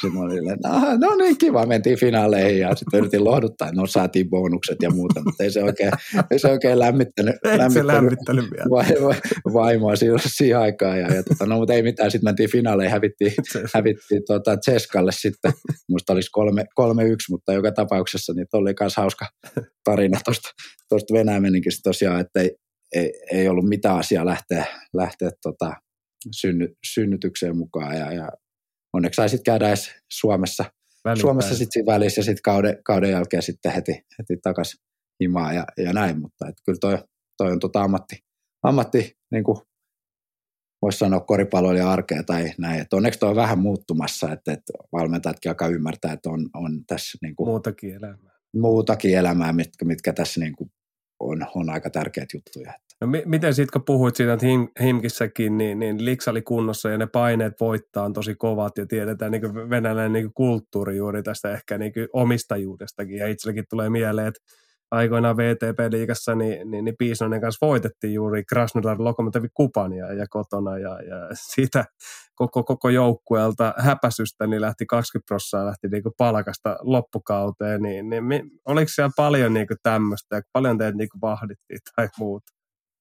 No oli, kyllä, kyllähän noita on, mitä, mikäkään yksi tarina noista tuosta sakkokulttuurista tulee. Joo, no sellainen, me oltiin tuota, Öö, oltiin Lokomotiivi vastaan just, oltiin Krasnodarissa pelaa, niin, no sä tiedät, kova joukkue kanssa, ja, ja tota, otettiin siellä kova vierasvoitto, ja sieltä lennettiin suoraan tota, menossa Pietariin, meillä oli siellä sitten toinen vieraspeli putkeen, ja, ja sitten siellä pelin jälkeen Kras, Krasnodarin lentokentällä sitten jatkekaan, no otetaan yhdet oluet, että hyvät, hyvän tota, pelin kunniaksi, ja sitten venattiin siinä konetta, ja otettiin yhdet oluet siinä lentokentällä, ja ei mitään, juotiin oluet ja mentiin Pietariin, hävittiin Zenitille varmaan jo 10-15 pinnaa. Ja oli hyvä joukkue päästään, ne, ne, joo, ja sitten päästään tota, Moskovaan ja suoraan, suoraan kentältä mennään koppiin, GM tulee ihan pultaisi sinne raivoa koppiin ja, ja ketkä joi oluet siellä Krasnodarin kentällä? Ja sitten nostettiin käsi ylös suuri osa jätkistä, että joo, että juotiin oluet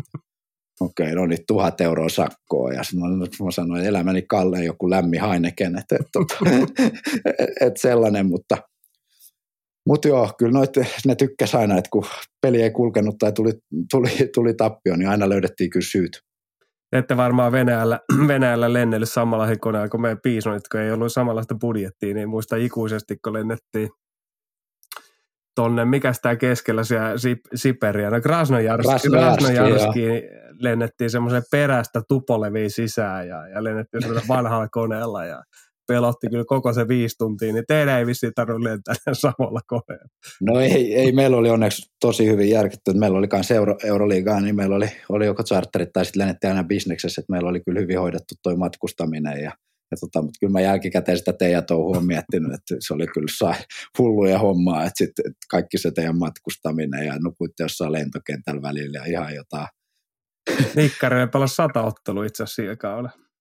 Ei, hyvin, hyvin. Toi, niin pakko nostaa hattua vaan, että kyllä toi, toi, toi on ollut kova suoritus. No niin, mutta sanoitkin tuossa, että pienellä kikkailulla, niin voiko sanoa unelmasiirto? FC Barcelona. No oli se kyllä aika, niin kuin se tavallaan itse pikkupoika oli käynyt siellä museossa ja oli Camp Noulla ja käynyt kattoa ja, ja kyllähän niin kuin se, että pääsi laittaa tuon paidan päälle, niin, niin on se, se on hieno. Minkälaista on elää niin Barcelonan logo rinnassa? No oli se hieno. Jotenkin se oli niin ylpeä, että kaikki ihmiset kaikkialta tietää sen, sen logon ja että mitä se edustaa. Ja, ja että totta kai niin kuin Kimpi oli hienoa, mutta eihän siellä ollut mitään samanlaista fanikulttuuria. Tavallaan sitä oli jo vähän ikävä Italian vuosien jälkeen ja sitä, että ei Kimpi tav- tavallaan ei siellä ollut samalla painetta niistä faneista ja yleisöstä ja, ja se oli erilainen. Ja nyt taas puket tuon paidan, niin ties tavallaan, että mitä, mitä se on ja se, se fanitus ja se oli, se oli taas, oli kaivannut sitä noiden Venäjän vuosien jälkeen ja oli, oli se hieno.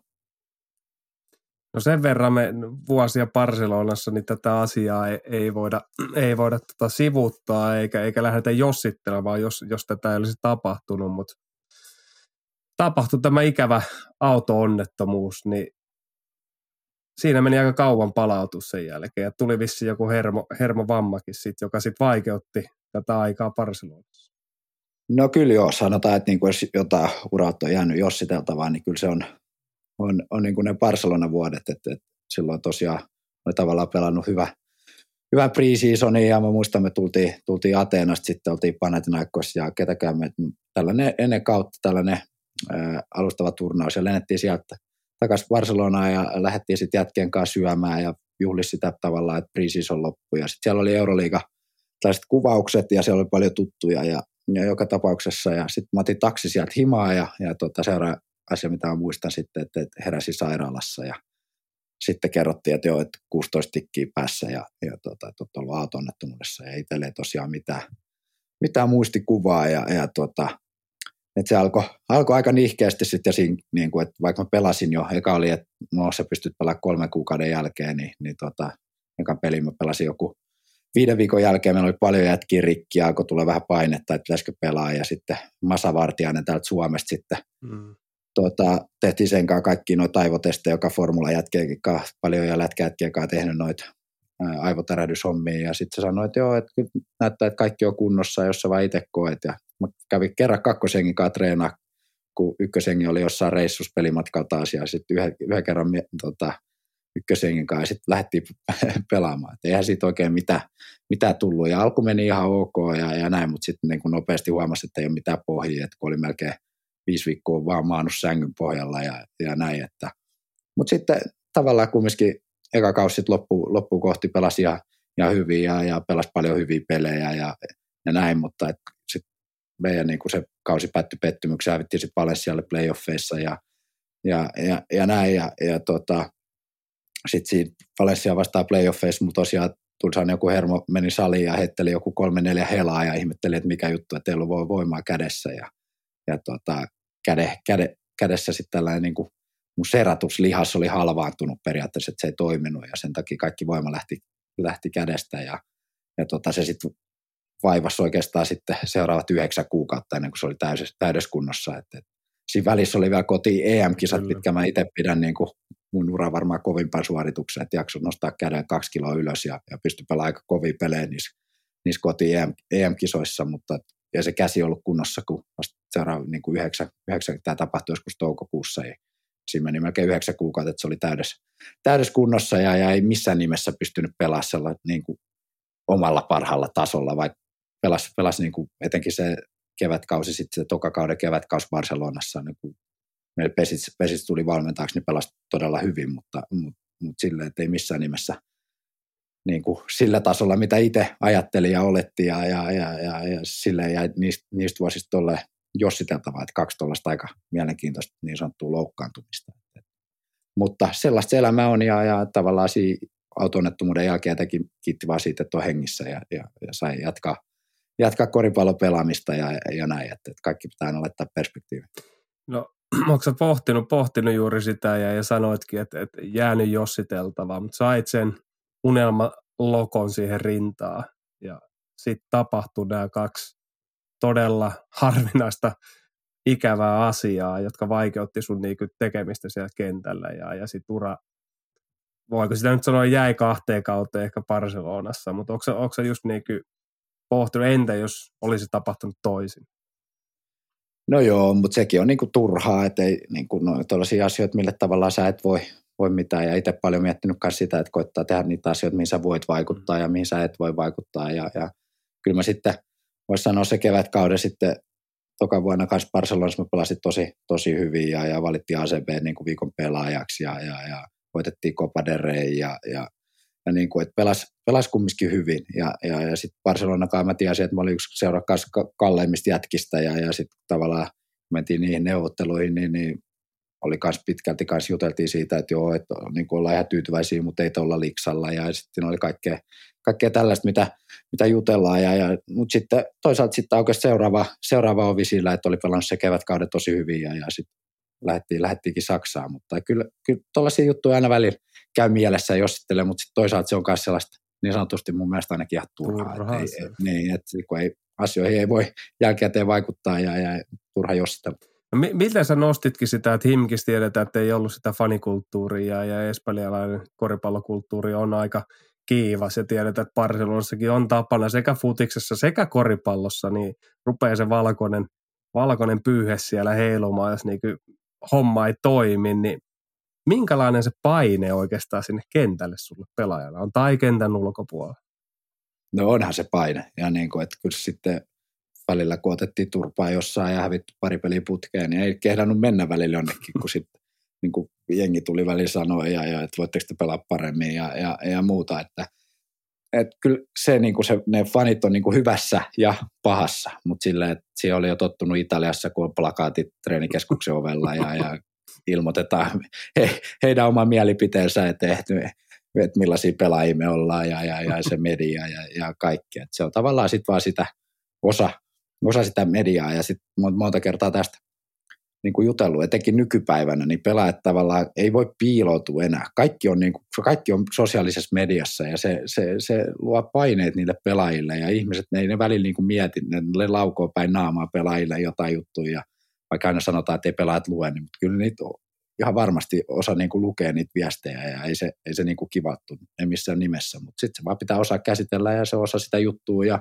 ja tavallaan, että sä oot onnekas, että joku, jotain kiinnostaa joku kritisoi sua, että, että siellä on paljon, paljon sellaisia, jotka sieltä äidin kotisohvat voi huudella ja, ja, ja, ja, ja muuten, että se pitää vaan osaa suhtautua. No miten sanoit, että pitää osata käsitellä tätä, niin miten saat tätä hallinnut tätä negatiivin tai, tai paine, ei se pakon negatiivista, menestyksenkin niin kuin pussaaminen pelaajien päälle aiheuttaa niin kuin vaikeuksia, niin miten sä oot hallinnut tätä kaikkea, kaikkea niin kuin tulvaa. No mä, niin, en mä tiedä. Olisi lukenut niitä viestejä, jotain hyviä ja huonoja juttuja. Ja sitten mä joskus, no rakkaalle ystävälle Juho Nenoselle, joka mutta joskus nuori poikia hongassa ja silloin no kaikki koripallofanit tietää koripallo.com ja sitten siellä oli just, mä olin honga aikoinaan, niin siellä oli kaikki kirjoittanut aina oman mielipiteensä siitä, että kuinka huono pelaaja mä oon ja osannut mitään tehdä ja sitten Neponen, että näit sä, mitä ne luki siellä koripallo, tai mitä ne kirjoitti siellä koripallokomissa. No en mä tiedä, en mä ollut niin käynyt lukea. Sitten ai, ai, ne kirjoitti tätä, tätä.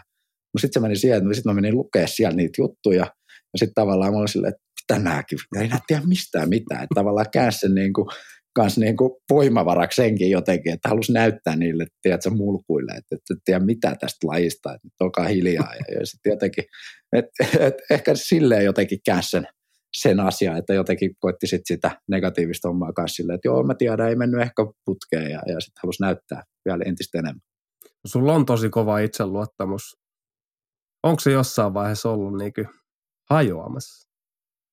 Onhan niitä hetkiä, ihan varmasti. On niitä, kun tulee huonoja, huonoja vaiheita, peli ei kulje ja coachi raivoo sulle ja näyttää videopalverissa niin huonoja klippejä ja tuntuu, että ei mikään onnistu. Niitä tulee kaikille. Vaikka niin maailman parhaille. Kaikille tulee niitä, kun ei, ei homma oikein toimi, mutta sitten pitää vaan niin kuin jaksaa luottaa siihen työntekoon ja että se palkinto tulee ja niin kuin, jos sä oikeasti teet hommia ja, ja uskot siihen omaan tekemiseen ja, ja, ja näin, niin kyllä se sieltä taas nopeasti sit palautuu sille, sille omalle tasolle ja raiteelle. Että, että se on kumminkin tavallaan ihan luonnollisesti, niitä huonoja hetkiä välillä tulee. No, sanoitkin tuossa, että, että Barcelona – ei pystynyt tarjoamaan sopimusta, minkä sitten Bayeri pystyi tarjoamaan ja puit seuraavan legendaarisen paidan päälle. Minkälaiset sun vuodet Saksassa oli? No tähänkin on mielenkiintoinen tarina, koska äh, itse tavallaan silloin Barcelona vuosien jälkeen, niin sitten oli taas oli monet joukkueet perässä ja alettiin, meitä oli Panathinaikoksen kai juteltiin ja Efesi ja mä muistan, ja, mutta sitten Bayern laittoi niin kolmen vuoden lapu pöytään ja sitten itse ties tavallaan jo, että ei olla enää nuori poika ja alkoi vähän tuntuu kropassa ja mun lonkat oli aika käy huonossa kunnossa ja siitä olikin sitten, kun mentiin Bayerni tonne, tonne lääkäritarkastukseen ja, ja tota, sitten magneetti, lonkista magneettikuvat ja ne linjas siellä, että joo, että ei me voida tehdä tätä sopimusta. Sitten olin, että jaa, että mikä juttu, että sitten soiteltiin agentti, joo, että sun niinku lonkat on 70-vuotiaat, että, että, että ei me voida tehdä tällaista niinku kolmen vuoden sopimusta sunkaan ja, ja näin. Ja No sitten alettiin taas neuvottelemaan, no sitten oltiin, no, että no mä lähden sitten Efesiin tai Panathinaikoksiin, mm. että mulla oli vuodetarjoukset sinne, että no mä menen sinne sitten. Ja, ja tota, no ei sitten sit, neuvottelut jatkuu ja lopulta me saatiin sitten siihen sopimukseen, niin kuin, että jos mä oon niin kuin neljä kuukautta mun lonkkeen takia poissa, niin tota, sitten ne voi purkaa sopimukseen. Ja, ja sitten mä sanoin että no jos se menee siihen, se tarkoittaa varmaan, että mä en ikinä enää pelaa tai, tai niin kuin, että asiat, mä tunsin jo tavallaan, ei ollut, lonkat ei ollut enää priimakunnossa, mutta ei se ollut vielä samanlaista kuin mitä ehkä nämä viime vuodet, mutta ties silleen, että joo, no, et, ja sitten lopulta sitten päästiin maaliin ja, ja, ja lähi sinne ja, ja tota, ei mitään, eka vuosi oli, oli hyvä tavallaan, niin kuin itse odotti enemmän ja pelasi paljon hyviä pelejä, mutta jotenkin mulla oli se vakiintunut se rooli, mä tuli paljon penkiltä aina ja, ja, ja tota, oli paljon pelejä, teki 15 minuuttia, 15 pinnaa, mutta aina ne minuutit oli sama ja tavallaan halusi halus välillä enemmän ja ja näin, mutta et voitettiin mestaruus sinä, sinä vuonna eikä hävitty playoffeissa pelin peliin ja, ja Euroliigaskin oltiin, oltiin lähes, lähellä playoffeita ja, ja sit, se, oli, se oli niin kuin meiltä ihan, ihan hyvä kausi ja, ja näin, mutta et, sitten, sitten tota, ö, to, toka vuonna oikeastaan ihan samalla sapluunalla niin kuin joukko taas vähän vaihtui ja, ja itsellä ihan oikeastaan sama rooli, ja, ja tota, mutta sitten öö, meillä meni Euroliigas huonosti ja, ja valmentaja sai, sai vaihtua ja, ja sitten Bundesliigassa tuli, sit tuli korona ja, ja et, et se oli kyllä niin kuin, tavallaan, niin, niin kuin eka vuosi oli hyvä, toka vuosi oli sellainen tosi ehkä vaikea koko joukkueelle ja, ja, ja itsellekin, niin, niin tota, ei mitään. Kuinka, kuinka vaikea sä aloit? Puhuitkin tuossa, että NBA et halua mennä penkille, penkille istuu ja, ja niin kuin puhuit ekalla kaudella ja tokalla kaudella, sun rooli vakiintui oikeastaan sinne vaihtopäin. Ihan sama mitä tapahtui ja kuinka hyvin pelasit, niin sä tulit sieltä vaihdossa ja se rooli pysyi loppujen lopuksi aika pienenä. Niin, no, niin kuinka vaikea se oli? Kuitenkin tulit Barcelonassa, pelasit erittäin hyvän kevätkauden juuri, niin, niin kuinka paljon se söi sua? No söi se paljon, niin pakko niin kuin tällä jälkikäteen miettiä ja teki niin pe- peleinä niin kuin peli kulki ja, ja olisi halunnut olla siellä kentällä ja niin kuin koko ajan. Ja sit, niin, kyllä mä ymmärrän sit, jos peli menee huonosti ja, ja näin, mutta sitten etenkin niin peleissä, kun tota, pelasi omasta mielestä ainakin tosi, tosi hyvin, niin silti ne minuutit oli aika lailla sama pelistä toiseen ja tavallaan sitten aina valmentajan vastaus oli, että meillä on paljon pelejä ja, ja että on, on pitkä kausi ja, ja, ja näin. Ja, ja tota, totta kai itse halusi aina pelaa, pelaa enemmän, kuin peli kulki. Ostitko, ostitko sä ikinä tätä valmentajaa, että on paljon pelejä vai, vai oliko se no, tekosyy johonkin toiseen asiaan? Niin, no sitten kyllä mä niinku taistelin pitkään sitä vastaan ja niinku oli henkisesti myös vaikeat ja juteltiin agentikaa ja kaikkea muuta ja että miksei saa niinku, niin, ne pelaa enempää ja, ja, ja, näin, mutta se oli valmentajan päätös, miten hän, hän näki, että tämä joukkue niinku, on ehkä parempi ja että kaikilla on noin tietyt roolit ja miten pelataan ja, ja näin, että – mutta toisaalta sit, se oli myös kiva, että sit, kun mä tulin vaihdosta niin kyllä se valmentaja silleen mietti, että koitti pelaa mulle paljon, mm. paljon pelejä ja että mä, mä sit mahdollisimman paljon kumminkin siinä ratkaisuroolissa, että koitti sitten käyttää ne minuutit, minuutit tehokkaasti. Minkälaista koripallo Saksassa ylipäätään? Bundesliga, olit ollut Venäjällä, kaikki tämä VTP-liigan kovunen, Barcelona, Espanjan liiga, maailman kovin liiga heti, heti no Euroliiga ja NBA jälkeen, niin minkälainen Bundesliga tähän aikaan? No kyllä Saksa mun mielestä yksi noista varmaan Euroopan terveimmistä liigoista ja, ja niin kuin nouseva liiga. Etenkin niin kuin voisi miettiä, että olisiko korisliigassa jotain sopittavaa, mitä voisi ottaa, että he vaati, niin kuin, että mitä pitää, pitää olla, että on pääsarjasuudet hallit ja, ja muoviparket, muovi, mitkä lattiat oli vaihdettu parketteja kaikille, piti olla 3000 henkeä hallia ja, ja mitä muita, mä en muista niitä kaikki säädöksiä, mitä ne teki sen siinä päätöksessä, kun ne alkoi kehittää sitä Saksa, Saksan niin kuin Bundesliigaa taas uuteen nousuun ja, ja nyt sä katsot, siellä on Alba ja Bayern ja paljon muita hyviä joukkueita ja se on niin kuin hallit on aina täynnä, siellä on se fanikulttuuri on tosi loistavaa, niin kuin no Saksassa laiku laji, niin se on, se on niin kuin hieno, hieno fiilis halleissa ja, ja ei, ei makseta pelaajille ehkä niin kuin ihan ylisuuri palkkoja, vaan mennään niin kuin terveellä pohjalla ja, ja, ja seurat on suht niin kuin hyvässä, hyvässä hapessa ja, ja tuota, yksi sellaisista nousevista liikoista, että ehkä niin kuin just jenkit on ehkä tulee enemmän suoraan jostain yliopistoista tai pienemmistä liigoista ja ellei ole varaa maksaa samalla lailla kuin ehkä noille ollaan isommilla sarjoilla vielä, mutta että ehkä se tulevaisuudessa muuttuu ja he, he koko ajan niin kuin liigana menee mun mielestä eteenpäin ja siellä niin kuin se peli, peli kehittyy ja Saksa koripallo muutenkin mennyt niin kuin taas näinä vuosina paljon eteenpäin. Oliko Bayeris muuta tavoitetta kuin voittaa mestaruus? Ei. Et ei, kyllä se oli ihan selvä juttu ja, ja kyllä meidän joukkoja oli joka vuosi rakennettu siihen ja sitten silloin just siellä koronakuplassa, kun tiputtiin Ludwigsburgille, että okei, se oli mielenkiintoinen kausi, kahteen kuukauteen oikein treenattu ja saatiin yksi käydä hallilla vähän heittelee ja sitten pari viikkoa treenattiin joukkueena, kun li, li, liika teki päätöksen, että pelataan sarja loppuun siellä kuplassa, niin eihän me missään nimessä oltu prima kunnossa ja, ja, ja näin, mutta sitten kun hävittiin, niin sitten no, mä, mulle, ilmoitettiin, ne, mulle aika nopeasti ilmoitettiin, että, että, joo, että joko lasket palkkaa 50 prosenttia tai saatettiin uuden seuraan ja, ja, ja siinä sitten ei siitä tarvi, voisi sanoa, tarvinnut kauan miettiä, että, että, että, että koitettiin löytää jotain ja sitten kun ei samanlaista rahaa saanut, niin sitten todettiin, että no mä oon sitten täällä ja kunnes sitten löydet, päästiin yhteisymmärrykseen ja, ja tota, lähdin sitten Italiaan vielä vikaksi, vikaksi tintiksi sitten ja, ja, ja tota, mutta se on noissa isoissa seuroissa tavallaan, että se, se on pakko, pakko voittaa. Ja, niin, pakko voittaa. Että sama mulle Barcelonassa oli silloin mun vuoden jälkeen Tairis Rice sai kokea vähän sama kohtalo ja, ja oli sitten seura maksoi hänelle miljoona liksaa siellä ja se treenaili siellä meidän kakkosjengin kanssa ennen kuin sitten lähti Kiinaan. Et, et se on vähän tuollaista tuolla huipulla ja, ja, ja tavallaan pitää, pitää suorittaa ja, ja tulosta pitää tulla. Onko se niinku kirjoittamalla pelisääntö, siis että kaikki, kaikki ketkä siellä on ja, ja, ja pelaa, niin tietää tänne, että mikä tahansa päivä niin tulee tämä käsky, että ei kiitos enää ja me kakkosjoukkokaan reenaamaan.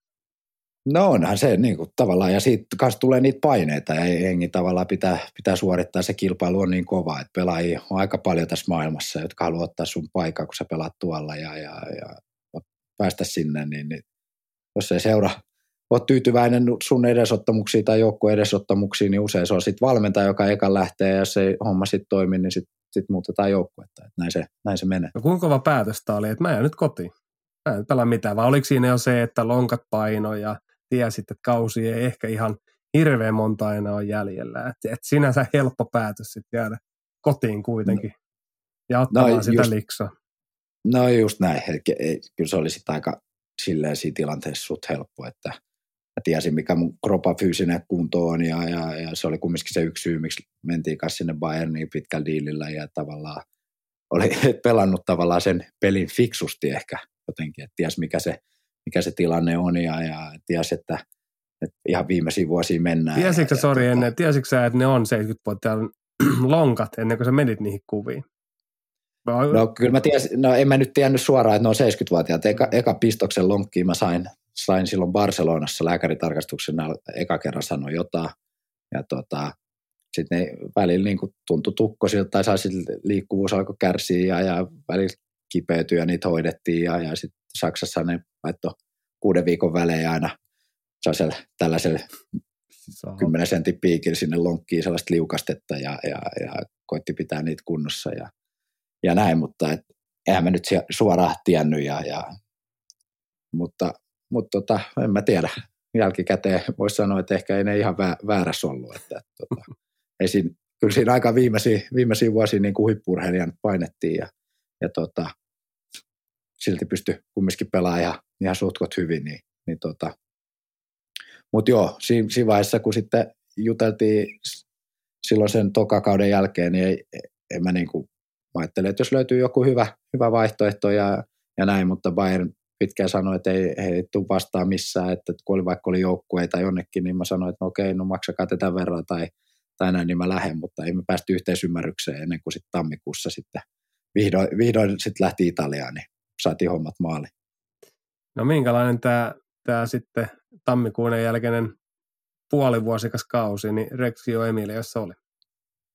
No se oli silleen makea, että kun se Brett Jones ihan vieressä ja oli makea päästä sinne vanhoja kavereita ja, ja se oli tunti, tunti Boloniasta, oli ties tavallaan mihin menee ja takaisin Italiaan ja, ja oli silleen, se oli ihan, ihan kiva, että takaisin se oli jännä fiilis eka kertaa itselle vähän pelasi joukkueessa, mikä sitten tiesi, että tavallaan ei ole, vaikka pelasit kuinka hyvin, niin sulla ei ole mitään mahdollisuutta niitä parhaimpia joukkueita vastaan. Se oli eka, eka kerta itselle ja se oli jännä, jännä fiilis kanssa, että, että, että tavallaan meidän pää, pääjuttu oli se, että niin kuin säilytään sarjassa kautta, että ehkä päästäisiin playoffeihin ja, ja tota, se oli niin kuin se, mistä me pelattiin, niin se oli silleen jännä, mutta oli se, oli se vielä kiva, että pääsi tuonne Italiaan takaisin ja, ja se oli niin kuin, sielläkin oli asiat kumminkin hoidettu ja ihan hyvin ja, ja oli kiva, kiva niin kuin vikastintti siellä. Millä kikalla sä siellä sitten on tämän lääkäritarkastuksen huijasit? No kyllä sielläkin niin kuin lääkäritarkastuksessa niin saman tien mun lonkat nousi ja sitten siellä Bolonassa on sellainen iso kinetik, sellainen futajien maailmankuulu kuntoutuskeskus, Joo. mihin niin kuin niitä on ympäri Eurooppaa kanssa ja yksi ympäri maailmaa kanssa ja, ja tota, meni sinne sitten ja ne laittoi mut tekemään kaikki erilaisia testejä ja siellä oli se, siinä on se green, green room, just sellainen, siinä on sellainen, mä en tiedä monta kameraa siinä on ympäri huonetta ja piti tehdä erilaisia kaikki lonkkatestejä, hyppyjä, suunnavaihdoksia ja, ja tota, sitten sielläkin linjasi, että tiedätkö, että sulla on aika iso ongelma tässä sun vasemmassa lonkassa ja sitten mä siinä silmät pyöreänä sanoin, että joo, mä sitten jotain kuullut ja, ja, ja tota, No sitten ne neuvottelut ja sitten lopulta Reggio tota, GM sanoi, että no jos Petsku haluaa tulla meille pelaamaan, niin, niin kyllähän voi tulla, että, että me, otetaan, me otetaan se riski ja, ja no, et, kyllä sielläkin sitä piikiteltiin sitä lonkkaa ja, ja, ja näin, että oli se sellaista, niin kuin mä sanoin tuossa jossain vaiheessa nämä vikat vuodet oli sellaista, oli taistelua ja henkisesti tietenkin niin kuin rankkaa, kun tiesi, että ei pysty enää tehdä ihan samoja juttuja kuin niinä parhaina päivinä. No onko, sä, onko sä miettinyt nyt jälkikäteen, että oliko tuossa mitään järkeä? Ottaa piikkiä toisensa perään. Kuinka monta piikkiä sä oot tottunut ylipäätään sun lonkkana? Monta? No, mä en mä tiedä, varmaan 50. En minä tiedä, että on niitä aika monta laitettu ja, ja sitten loppupeleissä en mä tiedä, että olisi niistä mitään hyötyä sellaista niin kuin liukastetta, mikä aina sitten viiden, kuuden viikon välein niitä laitettiin ja, ja en tiedä, oliko niistä hyötyä kautta, oliko järkeä, mutta en tiedä, se lähinnä sitten kaikkea erilaista jumppaa koitti, koitti tehdä ja, ja näin, mutta ei siinä niin kuin näin, monta kertaa itsekin miettinyt just nämä vikat vuodet, että niin, sitten niin kuin nopeasti hävii se, se ilo ja se nautinto siitä hommasta, että kun sattuu ja ei pysty tehdä ja, ja kuinka paljon se vaatii, että pystyy edes harjoittelemaan niin kuin normipäivänä, niin se, se työmäärä ja, ja silti ei niin vikat vuodet, kun pystynyt vasta täysikentällä, niin onko siinä nyt mitään järkeä? Niin kuin, mutta tavallaan, että jos, en tiedä, se on vaikea niin kuin sanoa ja, ja mä sanoin itselle tavallaan nyt tämä lopettamispäätös ei ollut ehkä sen takia yhtään niin vaikea, vaan lähinnä niin kuin jotenkin sellainen helpotus kanssa, koska oli tavallaan, ties, että oli kaikki antanut ja oli jo pitkälti yliajalla ja, ja, ja se oli hieno kanssa, että pystyi vielä taistella näihin vikoihin ja kisoihin ja pystyi kanssa olla niin kuin, kanssa hyödyksi joukkueelle, että se oli niin kuin, kanssa se, että ei, ei, ei mun niin pääkoppaa antanut sitä, että mä olisin ihan turrena turistin lähtenyt johonkin kisoihin, vaikka, vaikka tota, se itselle tuntui monta kertaa silleen, että eihän, mitä mä enää, tiedätkö, mitä mä enää teen, ja, ja mm. oli tavallaan ollut siellä ihan, ihan hu, huipulla. Ja, sit, niin, ja sitten niin kuin, että se oli sellaista taistelu koko ajan, mutta, mutta silti niin kuin, se kääntyi, kääntyi posiksi tuossa, että oli niin kuin, kumminkin niin positiiviset jotenkin fiilikset vielä vielä kanssa noiden EM-kisojen jälkeen ja oli tavallaan se hieno palkinto tuosta koko matkasta. Sulla on yksi sana, sulla on oikeastaan tämän koko meidän, meidän tota, jutustelun lomassa niin noussut esiin, niin on agenttisana. Ja, ja, ja olet mm. puhunut siitä, että olet ollut itse huipulla, niin tuleeko tämän agentinkin olla ihan huipputason tyyppiä ja mikä vaikutus tällä agentilla? Niin kun sä oot koko aika vähän, että agentin kanssa juteltiin sitä ja tätä ja agentti hoiti mut sinne ja tänne, niin Kuka tämä agentti on? No mulla on sellainen italialainen jätkä kuin Matteo Comellini ja, ja, ja tota, kyllä mä olen ollut, ollut kyllä tosi tyytyväinen, miten se hoiti mun asioita ja, ja neuvotteli noita diilejä vuosien varrella ja, ja monta kertaa mä olin jo valmis sanoa monta kertaa aikaisemmin, niin kuin, että joo, joo, mennään totta kai. Ja sitten sieltä tuli, laitettiin aina jäitä hattu, että ei vielä todellakaan. Ja sitten pystyttiin neuvottelemaan vielä kaikki paremmat ehdot ja tavallaan ties, ties mitä tekee. Että, totta kai sillä on iso, iso merkitys kanssa ja, ja että miten osaa hoitaa niitä asioita ja tietää tavallaan mistä, vivuista vetää ja, ja mitkä ne connectionit on ja, ja tavallaan, tavallaan missä vaiheessa ottaa riskejä ja kuinka paljon. Mä oon monta kertaa niin kuin senkin kanssa jutellut, että miten sä uskallat, niin kuin, se on kumminkin pelaajien niin kuin, e, voi olla niin kuin koko elämä kyseessä, että meneekö joku diili maaliin vai ei, ja että miten sä uskallat niin kuin vielä laittaa vastaan ja vääntää ne viimeisetkin. Ja, ja sitten sä sanoit, että no sitä oppii vuosien varrella tavallaan ne kokemus kertoo ja, ja tavallaan, että paljon niin kuin vielä neuvotteluvaraa ja, ja näin. Ja, ja, ja tota, totta kai se on tässä ammatissa kanssa todella, todella tärkeä, tärkeä ja se on kumminkin yksi sellainen, mihin sä heität tavallaan sen pallon sinne sä luotat siihen, että se, se hoitaa se oma osuutensa, niin se on kyllä iso, iso merkitys. Mistä sä löysit hänet aikoina? No ne, niillä on Bolonias toimisto ja silloin ekoin vuosin, kun mä olin niin kuin Euroopassa, niin ei mulla ollut eurooppalaista agenttia, että mulla oli vain jenkkiagenttia ja, ja tota, sit sitä, sitä kautta Bolognes tutustui ja, ja kuulin paljon hyvää ja, ja tota, sitten et, kyllä hoitanut hyviä asioita, että niillä on sitten paljon italaisia, vaikka Simone Fontecchi ja Nicole Melli ja niin kuin, ennen vaikka oli Romain Sato ja että niillä oli paljon, paljon hyviä, hyviä pelaajia. Niin mä oon tykännyt aina siitä, että, että sanoo asiat suoraan ja, ja pystyy luottaa siihen, että mitä, mitä tekee, eikä puhu niin kuin bullshittia, niin kuin, että, että lupailee kaiken näköistä, vaan kertoo vaan, että mitkä ne realiteetit on ja niistä lähdetään tekemään hommi.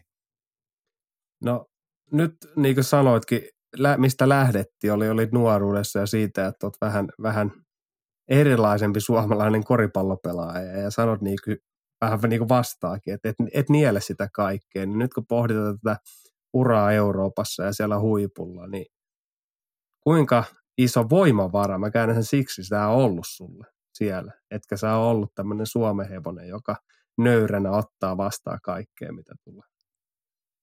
No on se, on se ollut voimavara, mutta kyllä mä silti väitän, että kyllä mä silti, mäkin olin niin kuin nöyrä siellä, tai kun jotkut serbit tulee saliin, niin ne ottaa se sali haltuun ja sanoo, että, mä se, että mä oon se kuningas ja että painukaa kaikki muut helvettiin täältä. Että, että, me ollaan kumminkin, meidän se tulee tässä meidän kulttuurissa ja me ollaan kilttejä ja nöyriä ja me tehdään se, se duuni. Että kyllä mä olisin vieläkin voinut olla omasta mielestä ainakin paljon enemmän sellainen ehkä jotenkin vaativa tai... tai missä tilanteessa, niin kuin, niin, kun sä puhut tällä tavalla, kun serbi tulee ottaa, niin missä tilanteessa niin tämä No ei, kun tulee... vaikka siitä, että jos, jos vaikka ei saa peliaikaa tai joku homma ei mene hyvin, niin ilmaisee mielipiteensä ja menee linjaa valmentajalle vaikka suoraan, että, että, että, niin kuin, että mitä, mitä sä teet, että ei tämä teke, tehdä tälleen ja että, että ja sitten yhtäkkiä se onkin sitten, vaikka jossain pelaamassa seuraavassa pelissä, sitten saakin enemmän peliaikaa ja, ja näin. Et ne on niin kuin jotenkin tollaisia, mutta jotenkin, en mä tiedä, niin kuin itse kumminkin, mulla oli se valmentaja, oli kumminkin jotenkin se,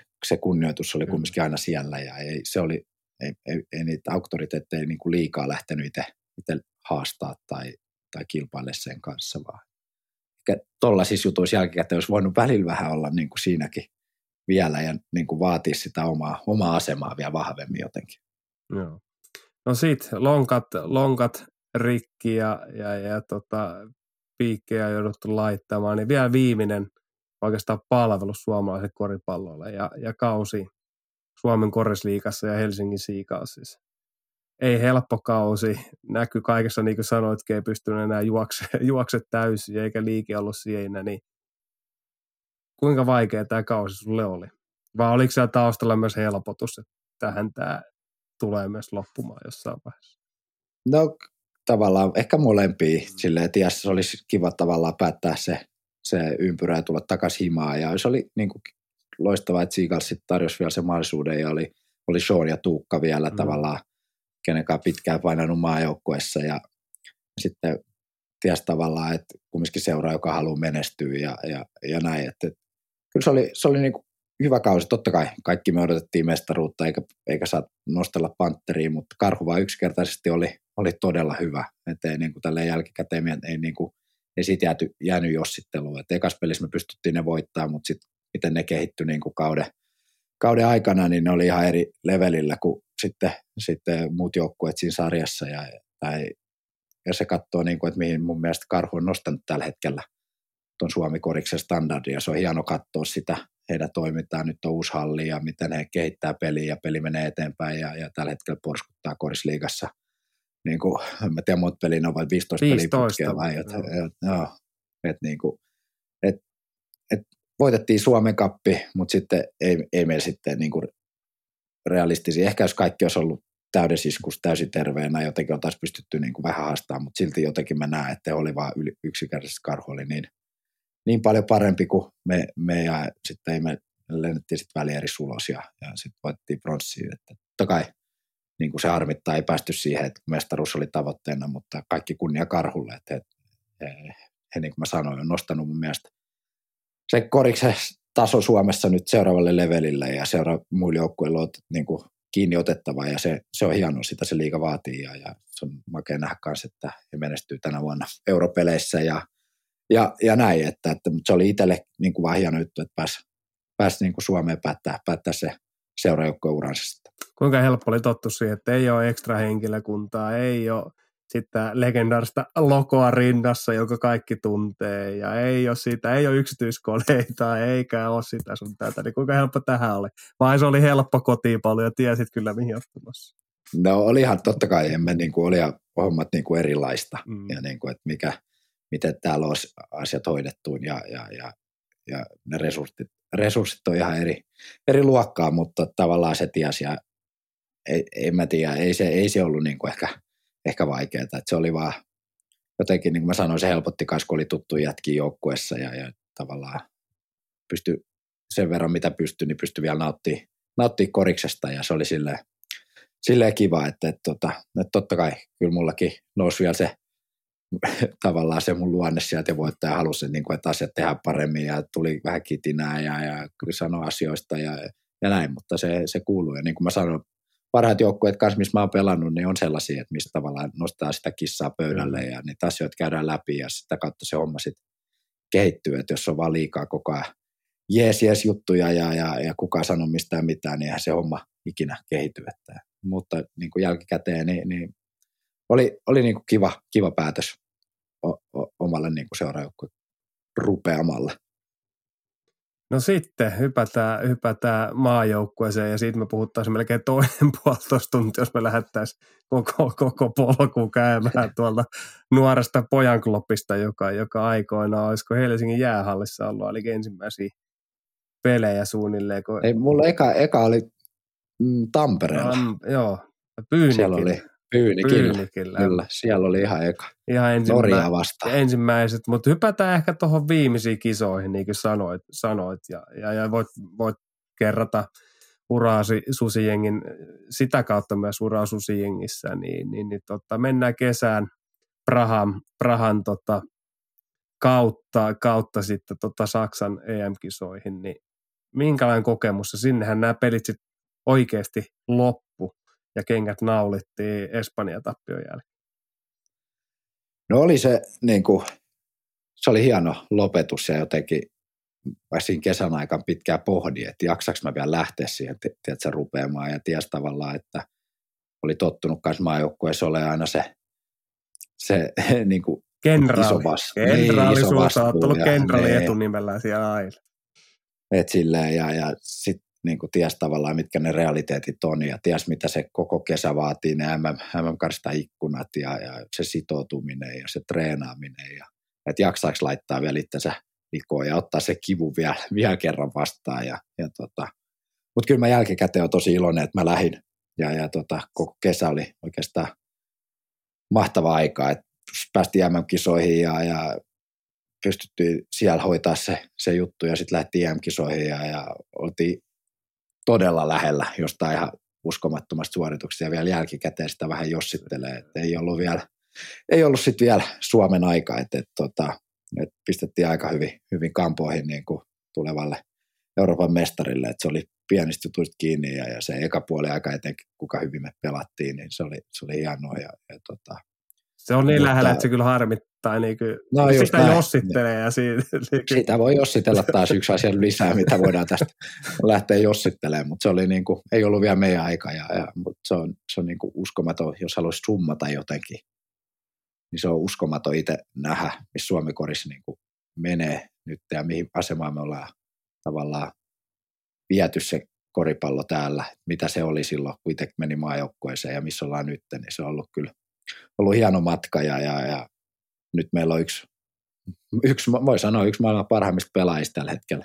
Top 25 pelaajia. Niin, että se on niin kuin aika usko, uskomatonta ja, ja siitä riittää jo Suomeen pitkäksi niin kuin, mitä porukka seuraa ja, ja kiinnostaa niin kuin, ihmisiä. Ja, ja, ja, mutta niin kuin kaiken kaikkiaan niin, niin, se oli hieno reissu ja hieno nähdä tavallaan, mikä se perintö on ja missä Suomi koris menee tällä hetkellä. No miten se hetki, niin kuin sanoit, että tulit Siikalsiin ja, ja pitkän niin maajoukko rupeamaan rinnalla, niin Sean Haffi on kulkenut siinä ja yhdessä sitten pelin loputtua, niin, niin päätitte oikeastaan uranne ja Espanjan maajoukkue taputtaa, kaikki taputtaa teille ja, ja FIPA tulee ja antaa teille ja eläkelahjoja, niin mikä se fiilis siinä vaiheessa oli? No oli se, niin kuin mä sanoin, että tavallaan haikea ja päällimmäisen siinä oli vielä edelleen ehkä kanssa se Kettotus. harmitus sit, mm. niin, sit matsista ja, ja sitten jotenkin siinä alkoi sit äly, että okei, että se oli, se oli sitten tässä ja, ja et, et, tota, sitä oli pitkään miettinyt ja Prahassa oli yksi hieno hetki, kun fanit alkoi laulaa niin kuin nimeä siellä, kun tota, oli vaihdossa ja sitten meni kentälle ja, ja, ja se oli niin kuin, no, oli niin kuin, sen takia mä sanoin, että se oli lämmitti vielä, niin kuin vaikka paljon itse päässyt kokeen ja, ja nähnyt koripallon niin kuin kautta. Mutta kyllä toi jotenkin maajoukkueen kanssa ollut itselle aina niin tärkeässä asemassa ja se, että saanut vetää se paida päälle, niin jotenkin, se päättyi tuolla ja, ja, ja pelattiin hieno turnaus ja, ja koko kesä, niin tota, oli, oli kyllä jälkikäteen, jos ei olisi lähtenyt, niin se olisi varmaan jäänyt eniten, eniten syömään. Sitten sit olisi jäänyt että nyt kyllä niin kuin vielä kerran laitto, laitto kaikkeensa likoon ja, ja, ja lähti siihen ja, ja oli myös jotain annettavaa. Ja oli niin kuin osa, osa sitä joukkuetta ja pääsi kokemaan fiiliksen vielä, niin se oli, se oli hieno. Kuinka tärkeä, kuinka tärkeä niin kuin sanoitkin, että on hienoa aina ollut pukea, pukea maajoukkuepaita päälle ja sanoit, olet ollut Euroopan korkeammalla tasolla, niin, niin mitä tämä maajoukko on siellä sitten osana niin tuonut sulle, koska tiedetään, tiedetään, että osissa eurooppalaisiakin maajoukkueita, niin sille ei millään keinolla tulla saamaan parhaimpia pelaajia, koska jostain syy, mikä, mikä onkaan sisäiset tai ulkoiset tekijät tai mikä milloinkin, niin, niin kuinka tärkeä osa tämä maajoukkue sulla on ollut, vaikka sä oot itse ollut siellä pelaajana huipulla myös? No se oli jotenkin, se oli sitten taas täysin jotenkin erilainen ilmapiiri kaikkien noiden niin kuin seurajoukkueissa kilpailu ja se, se raakuus ja, ja jotenkin se jokapäiväinen tavallaan se – no raskaus voisi mm. ehkä sanoa, että se oli oikeasti niin kuin, se oli rankkaa joka päivä siellä se sut vaadittiin ja piti olla niin kuin parat. Totta kai maajoukkueessakin vaadittiin, mutta se ilmapiiri oli jotenkin, se oli niin kuin tuttujen kavereiden kanssa meni sitten vähän, vähän pelaaja ja siinä oli sen takia se on se isoin syy, miksi me saatiin aina, vaikka me maajoukkue, ei me saada mitään silleen rahaa siitä, ei meillä ole mitään, niin kuin jollain isoin mailla ne maksaa pelaajille siitä, että tulee, niin ei meillä kaikki on silti sitoutunut koska se, se ilmapiiri, kaikki me viihdyttiin niin kuin toistemme kanssa ja se oli niin kuin kivaa pitkä kauden jälkeen, sä huulasit vähän aikaa ja sitten taas, taas mentiin, mutta se oli aina jotenkin se arvosta, että se, se koko ilmapiiri siellä ja siitä niin kuin iso, iso hatunnosto henkalle, että se pystyi sellaisen niin kuin rakentamaan jotenkin ja jokais,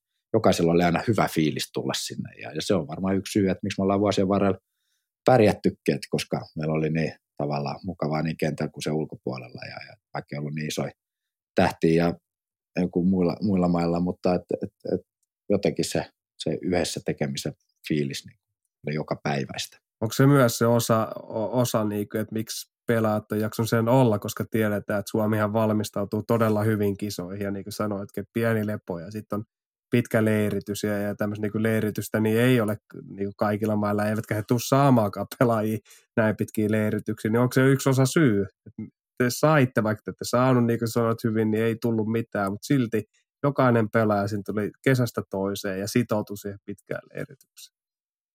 No just näin, että se oli, ei sitä varmaan muuten olisi jaksanut, jos siellä olisi ollut joka päivä ihan perseestä mennä sinne, sinne hallille, vaan että kyllä se, se, niin kuin, se tuli siitä, että siellä oli jotenkin vaan aina, aina niin siisti ilmapiiri ja nähdä niin jätkiä pitkien kausien jälkeen ja, ja tavallaan ja vanha tuttu perheeseen menisi.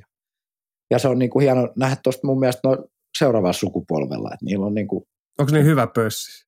Niin, että niillä on, niin kuin ne jatkaa sitä samaa ja se on niin kuin jätkät viihtyy ja siellä on, on niin kuin kiva olla ja se on kumminkin se kaiken A ja O, miksi me ollaan siellä maa, maajoukkueessa, edustetaan Suomea ja ei se ole mikään pakkopulla juttu, että tullaan sen takia, että, että niin kuin sit saa jotain hirveät korvausta vaan sen takia, että me ollaan siellä, edustetaan yhdessä Suomea ja me koetaan se niin kuin arvokkaaksi ja, ja se on hieno nähdä niin kuin noin seuraavilla jätkillä ihan sama meininki jatkuu ja, ja se lupaa hyvää niin kuin Suomi-korikselle, että, että, että tota, se on kumminkin se tärkeä, että välillä tulee parempi ikäluokkia, välillä tulee niin kuin huonompi, huonompi ikäluokkia ja, ja, ja se, se kuuluu niin kuin siihen, siihen siirtymään ja pela, pelaajia menee ja tulee, mutta se, niin kuin se sama meininki ja se kunnioitus ja se ilmapiiri, se pitää niin kuin jatkuu niin kuin vuosikausia ajan ja se, se kantaa sitä hommaa eteenpäin.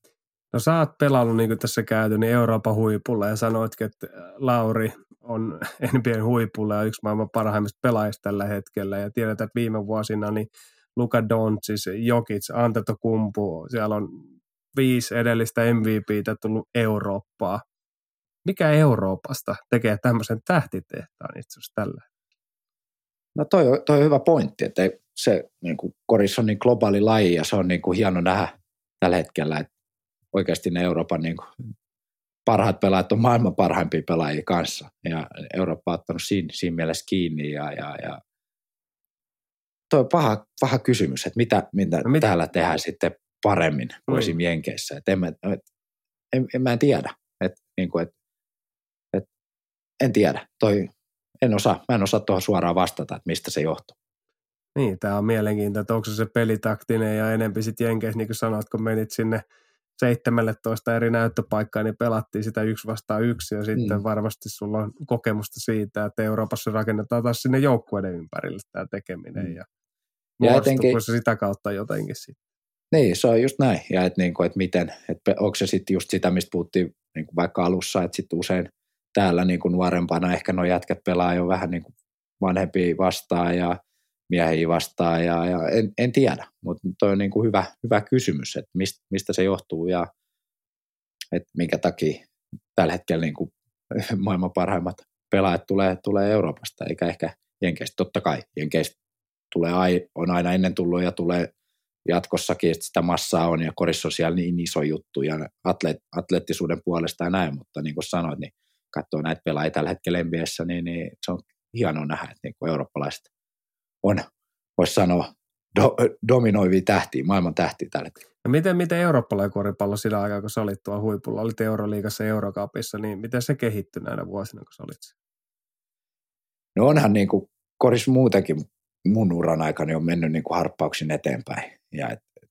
tuo pelaajatyypit jo itsessään niin kuin, että vuosien varrella, että ei ole, voisi sanoa, että niin kuin nykypäivän pelaajan pitää pystyä tehdä paljon enemmän asioita ja olla monipuolisempi. Isot miehet ei ole enää sellaisia Kuulan niin, niin, ei ole enää, että se koris on nopeutunut, niin kuin kaikki lajit ylipäätänsä. Ja, ja isot pelaajat katsoo, no just näitä, mitä sä puhut, on Lauri ja Jokic ja, ja, ja no Ante Kumpo, no on sekin kehittänyt vähän heittoa, mutta se on sitten taas eri planeetalta fysiikalla ja näin, näin mutta, mutta silleen, että ne on taitavampia, että ei, ei ole enää silleen, että isot, isot pelaajat on vaan korjalla ja, ja, ja tekee sieltä vaan. Että kyllä se vaatii, että ne, ne pystyy liikkumaan ja puolustaa ja, ja pystyy syöttämään ja tehdä monipuolisesti. Ihan samalla takamiehellä kanssa, että pitää pystyä tehdä monipuolisesti ja se puolustaa muutamia eri paikkoja ja, ja, ja näin. Että se, sillä se peli kehittyy siihen, että, että pelaajat ei ole enää ehkä, no on vieläkin pelipaikat, mutta ei ehkä ihan niin suoraan, että siihen suuntaan se on menossa.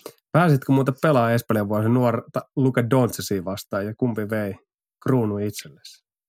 No sanotaan, että pääsin ja kyllä mulla on yksi sellainen, mitä voisit jälkipolven näyttää, kun pidin Lukan neljäs. neljäs, neljäs sinä piti. Neljäs pisteessä. Että voi sanoa siinä vaiheessa, en uskonut, että on sitten pari vuoden päästä sitten NBA yksi MVPstä, kun Koppinen laittoi pihteihin. Että, että, että, että mä muistan, että me hävittiin se peli kyllä joku, pelattiin himassa, me hävittiin rallille joku 40. kymmenen vai mitä. No aina kun mitä mä katsoin teidän Euroliiga-peliä, te hävitte perkele 40 niillä. Kyllä me voitettiinkin näillä nyt, mutta, mutta joka tapauksessa hävittiin niille se peli, peli himassa ja sitten meillä oli pesitsi tapaa joku kahden tunnin videopalaveri ja kaikki käytiin läpi. Ja yksi juttu, minkä se nosti, niin. nosti oli mun puolustus Lukaa vastaan, että yritti poustaa, ei, ei vähän feidariin, meni vähän ohi, kun yritti vähän kolkkia, ei, ei, ei Sitten sit voi jälkipolvessa sanoa, että pidettiin neljäs pisteessä, Euroliiga MVP ja NBA ehkä tuleva MVP. Pitäisikö sittenkin vielä palata ja laittaa tuo scouttivideo liikenteessä? No kyllä niillä onkin helposti. Näille ei enää. No sitten hypätään vähän ennen kuin hypätään, että mitä Petres tulee, tulee isona ja hypätään tähän erittäin hienoon projektiin, mihin olet päässyt mukaan. Niin minkä sä näet sun suurimpana vahvuuna, mikä sulla pelaajana oli ja miksi sä kehityt niin paljon, miten paljon se kehityt. Tietenkin taustalla on, niin kuin sä oot korostanut, ja tässä on korostunut, että sä oot ollut aina kova tekemään töitä, joka on kaikista tärkein oikeastaan ominaisuus. Mutta mikä sen lisäksi? Oliko jalkapallon pelaamista esimerkiksi hyötyä sun koripallolla? No ihan varmasti oli.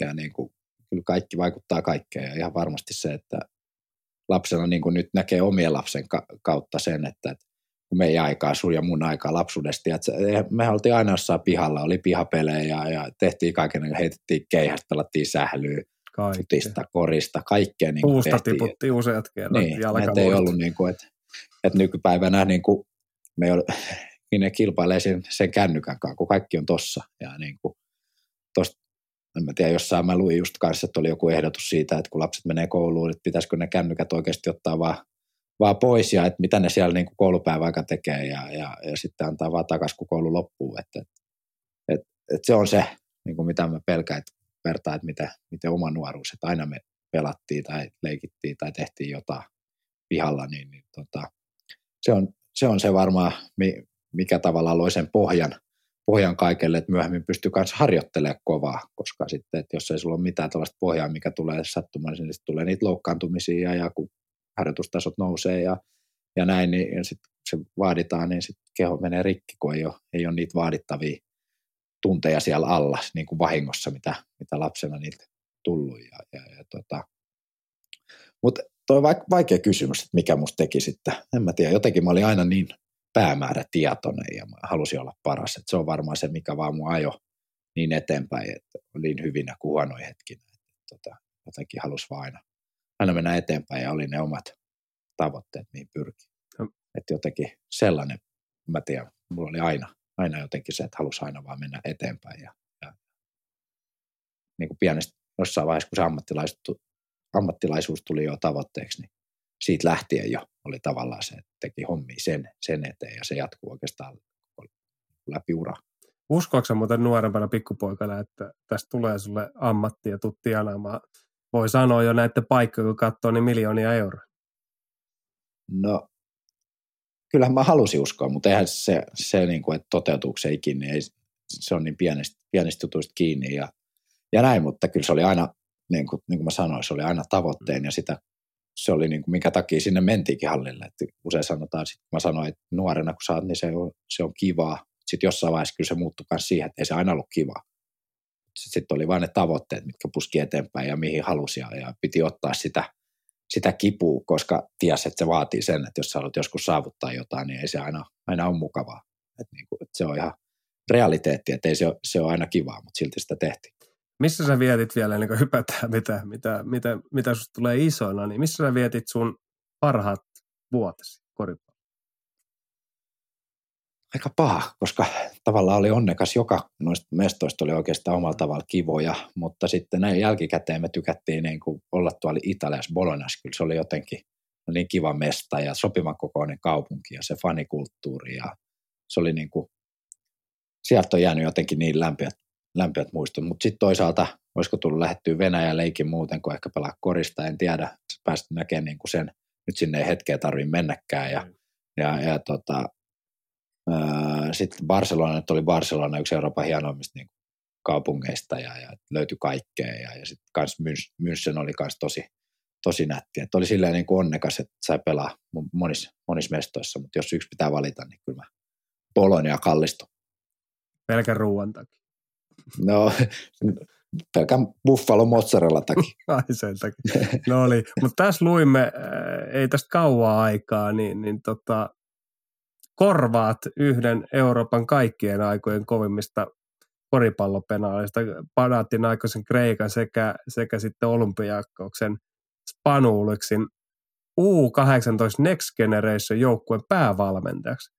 mitä tämä niinku tarkoittaa? Jos mä katson nimilistaa, ketä Adidaksen Next Generation turnauksessa on ollut pelaamassa, se on Luka Doncic, Luigi Tatome, Nikola Mirotikki, Theodosici, Jonas Valenciona, Victor Vempajana, niin Petteri Koponen golfin parista tällaisen joukkueen päävalmentajaksi. Mikä juttu tämä on ja mikä tässä on tausta? Ja, korja, ja korvaat Spanuliksen, jolta sun pitää kyllä hommata mulle, jos sä sattuu tulla paikalle, niin, niin tota nimmari, koska se on yksi lempipelaajista kaikki aika.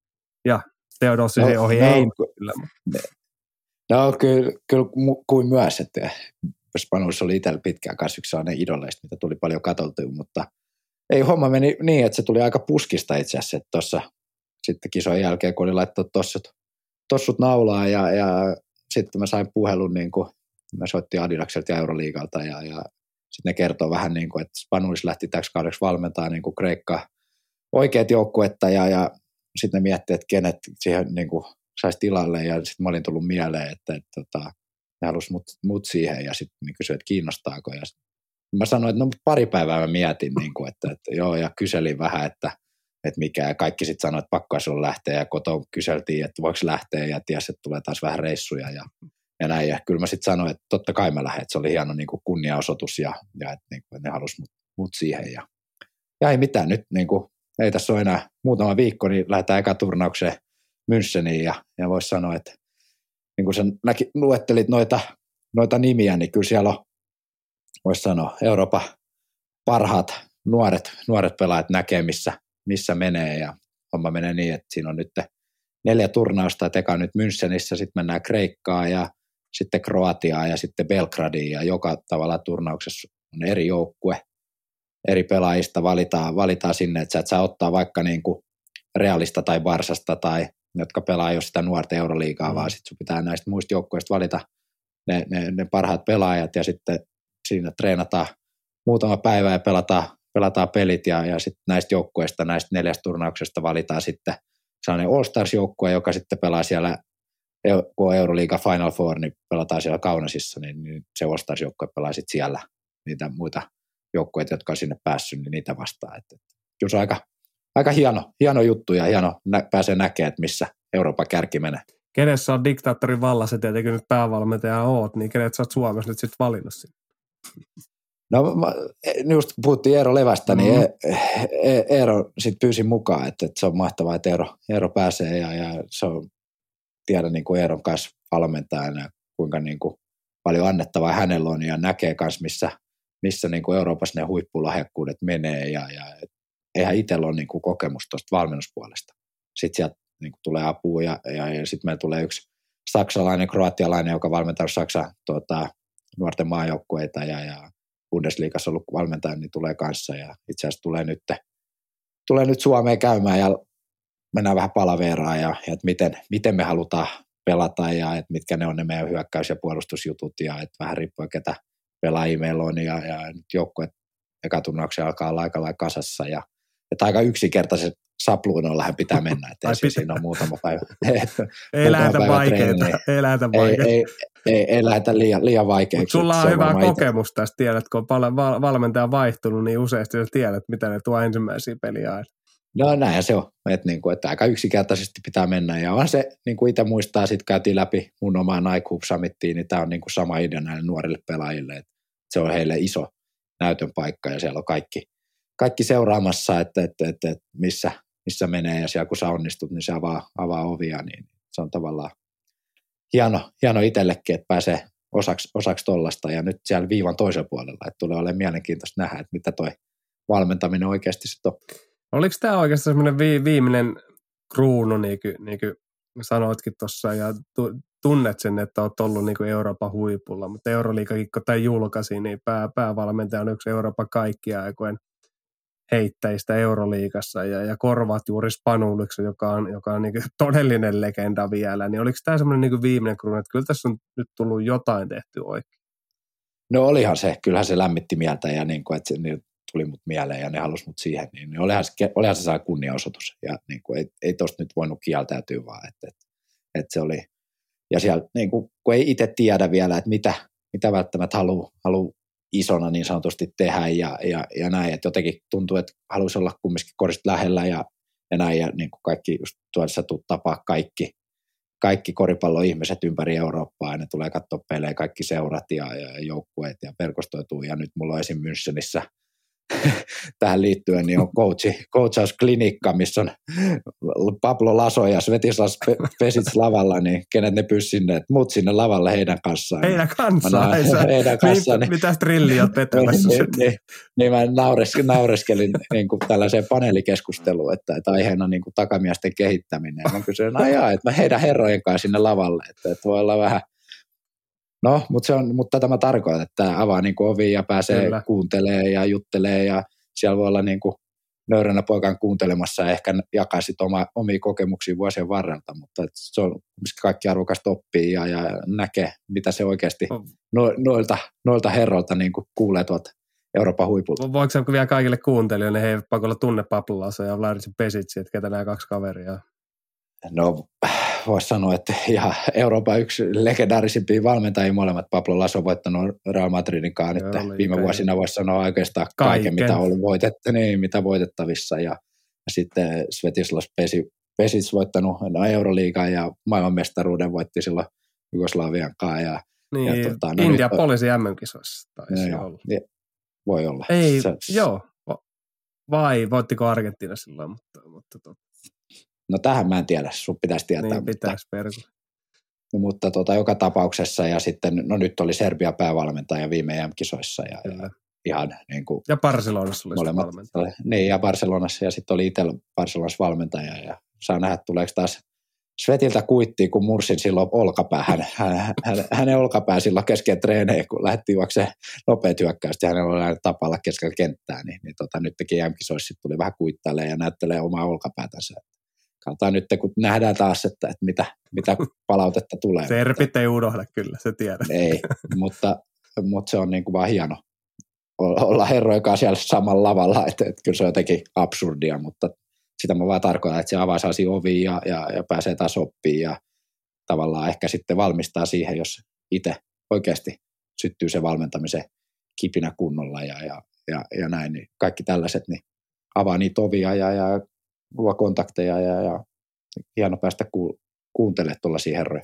Niin, tuo on semmoinen lava, mihin jokainen eurooppalainen sekä ehkä jenkkivalmentajakin haluaisi itse asiassa asiassa. No, ja, kyllä, ja sä, sulla ei vielä päivääkään valmenta, valmentamista takana ja oot siellä, siellä lavalla, niin kyllä se voi no, hieman sitä, hämmentää.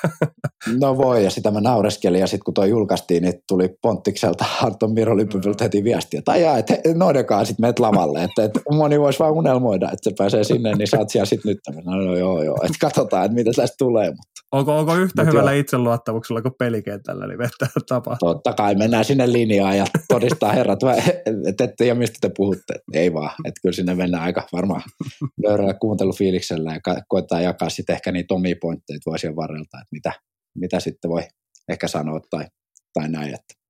No, sä oot sanonut nuoren, tai oot, oot jossain maininnut nuorena aikana, että kaikki rahoja tuhlata kutseihin ja, ja urheiluautoihin ja muuhun, niin, niin, niin, nyt kun ura on ohi ja, ja puhuitkin tässä vielä, että kiinnostaako valmentaa ja muuta, niin Petteri ei varmaan lähde avo-autolla ja vietä, vietä, vietä iltoja teatterin, teatterin tota yläkerrassa, vaan, vaan mitä suunnitelmia sulla on nyt tulevaisuudessa?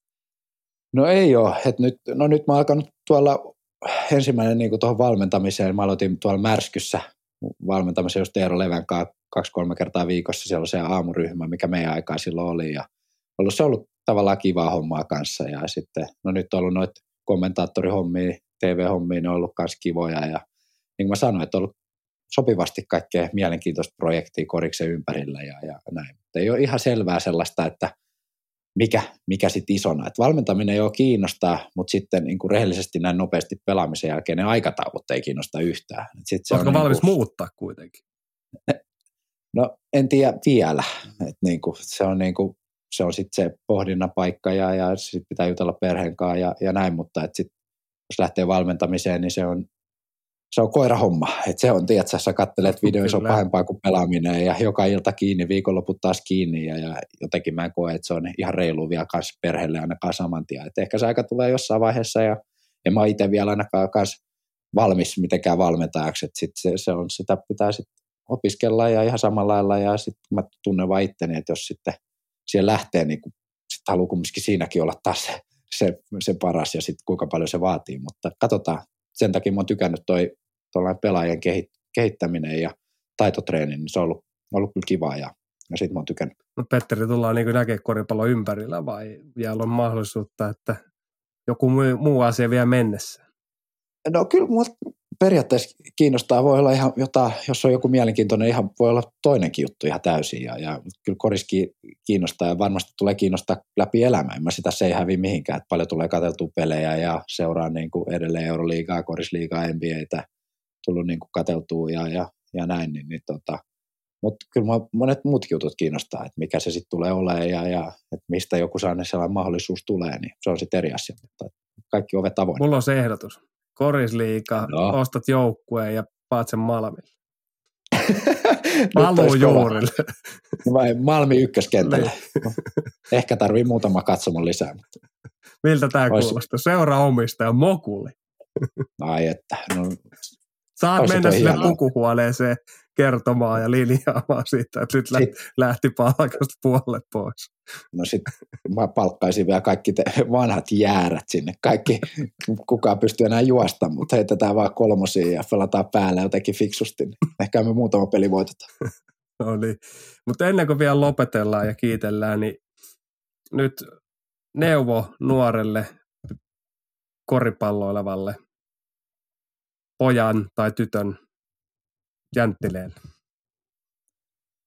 No ei kai siihen mitä, tiedätkö, oikoteet onnea ole, että uskokaa niihin omiin unelmiinne ja uskaltakaa niin kuin unelmoida ja tehkää hommia joka, joka päivä ja, ja se palkinto sieltä tulee. En mä niin kuin sanota aina, että mitään yhtä, yhtä neuvoa tai, tai muuta, niin kyllä se palkinto tulee siitä jokapäiväisestä töistä, kun jaksaa, jaksaa tehdä hommia. Et se on varmaan se, että uskokaa niihin hommiin ja joka, joka päiväinen työ palkitsee tähän on hyvä lopettaa. Kiitoksia paljon ja, ja tota, paljon paljon onnea vielä kerran, niin erittäin hienosta pelaajaurasta. Kiitoksia.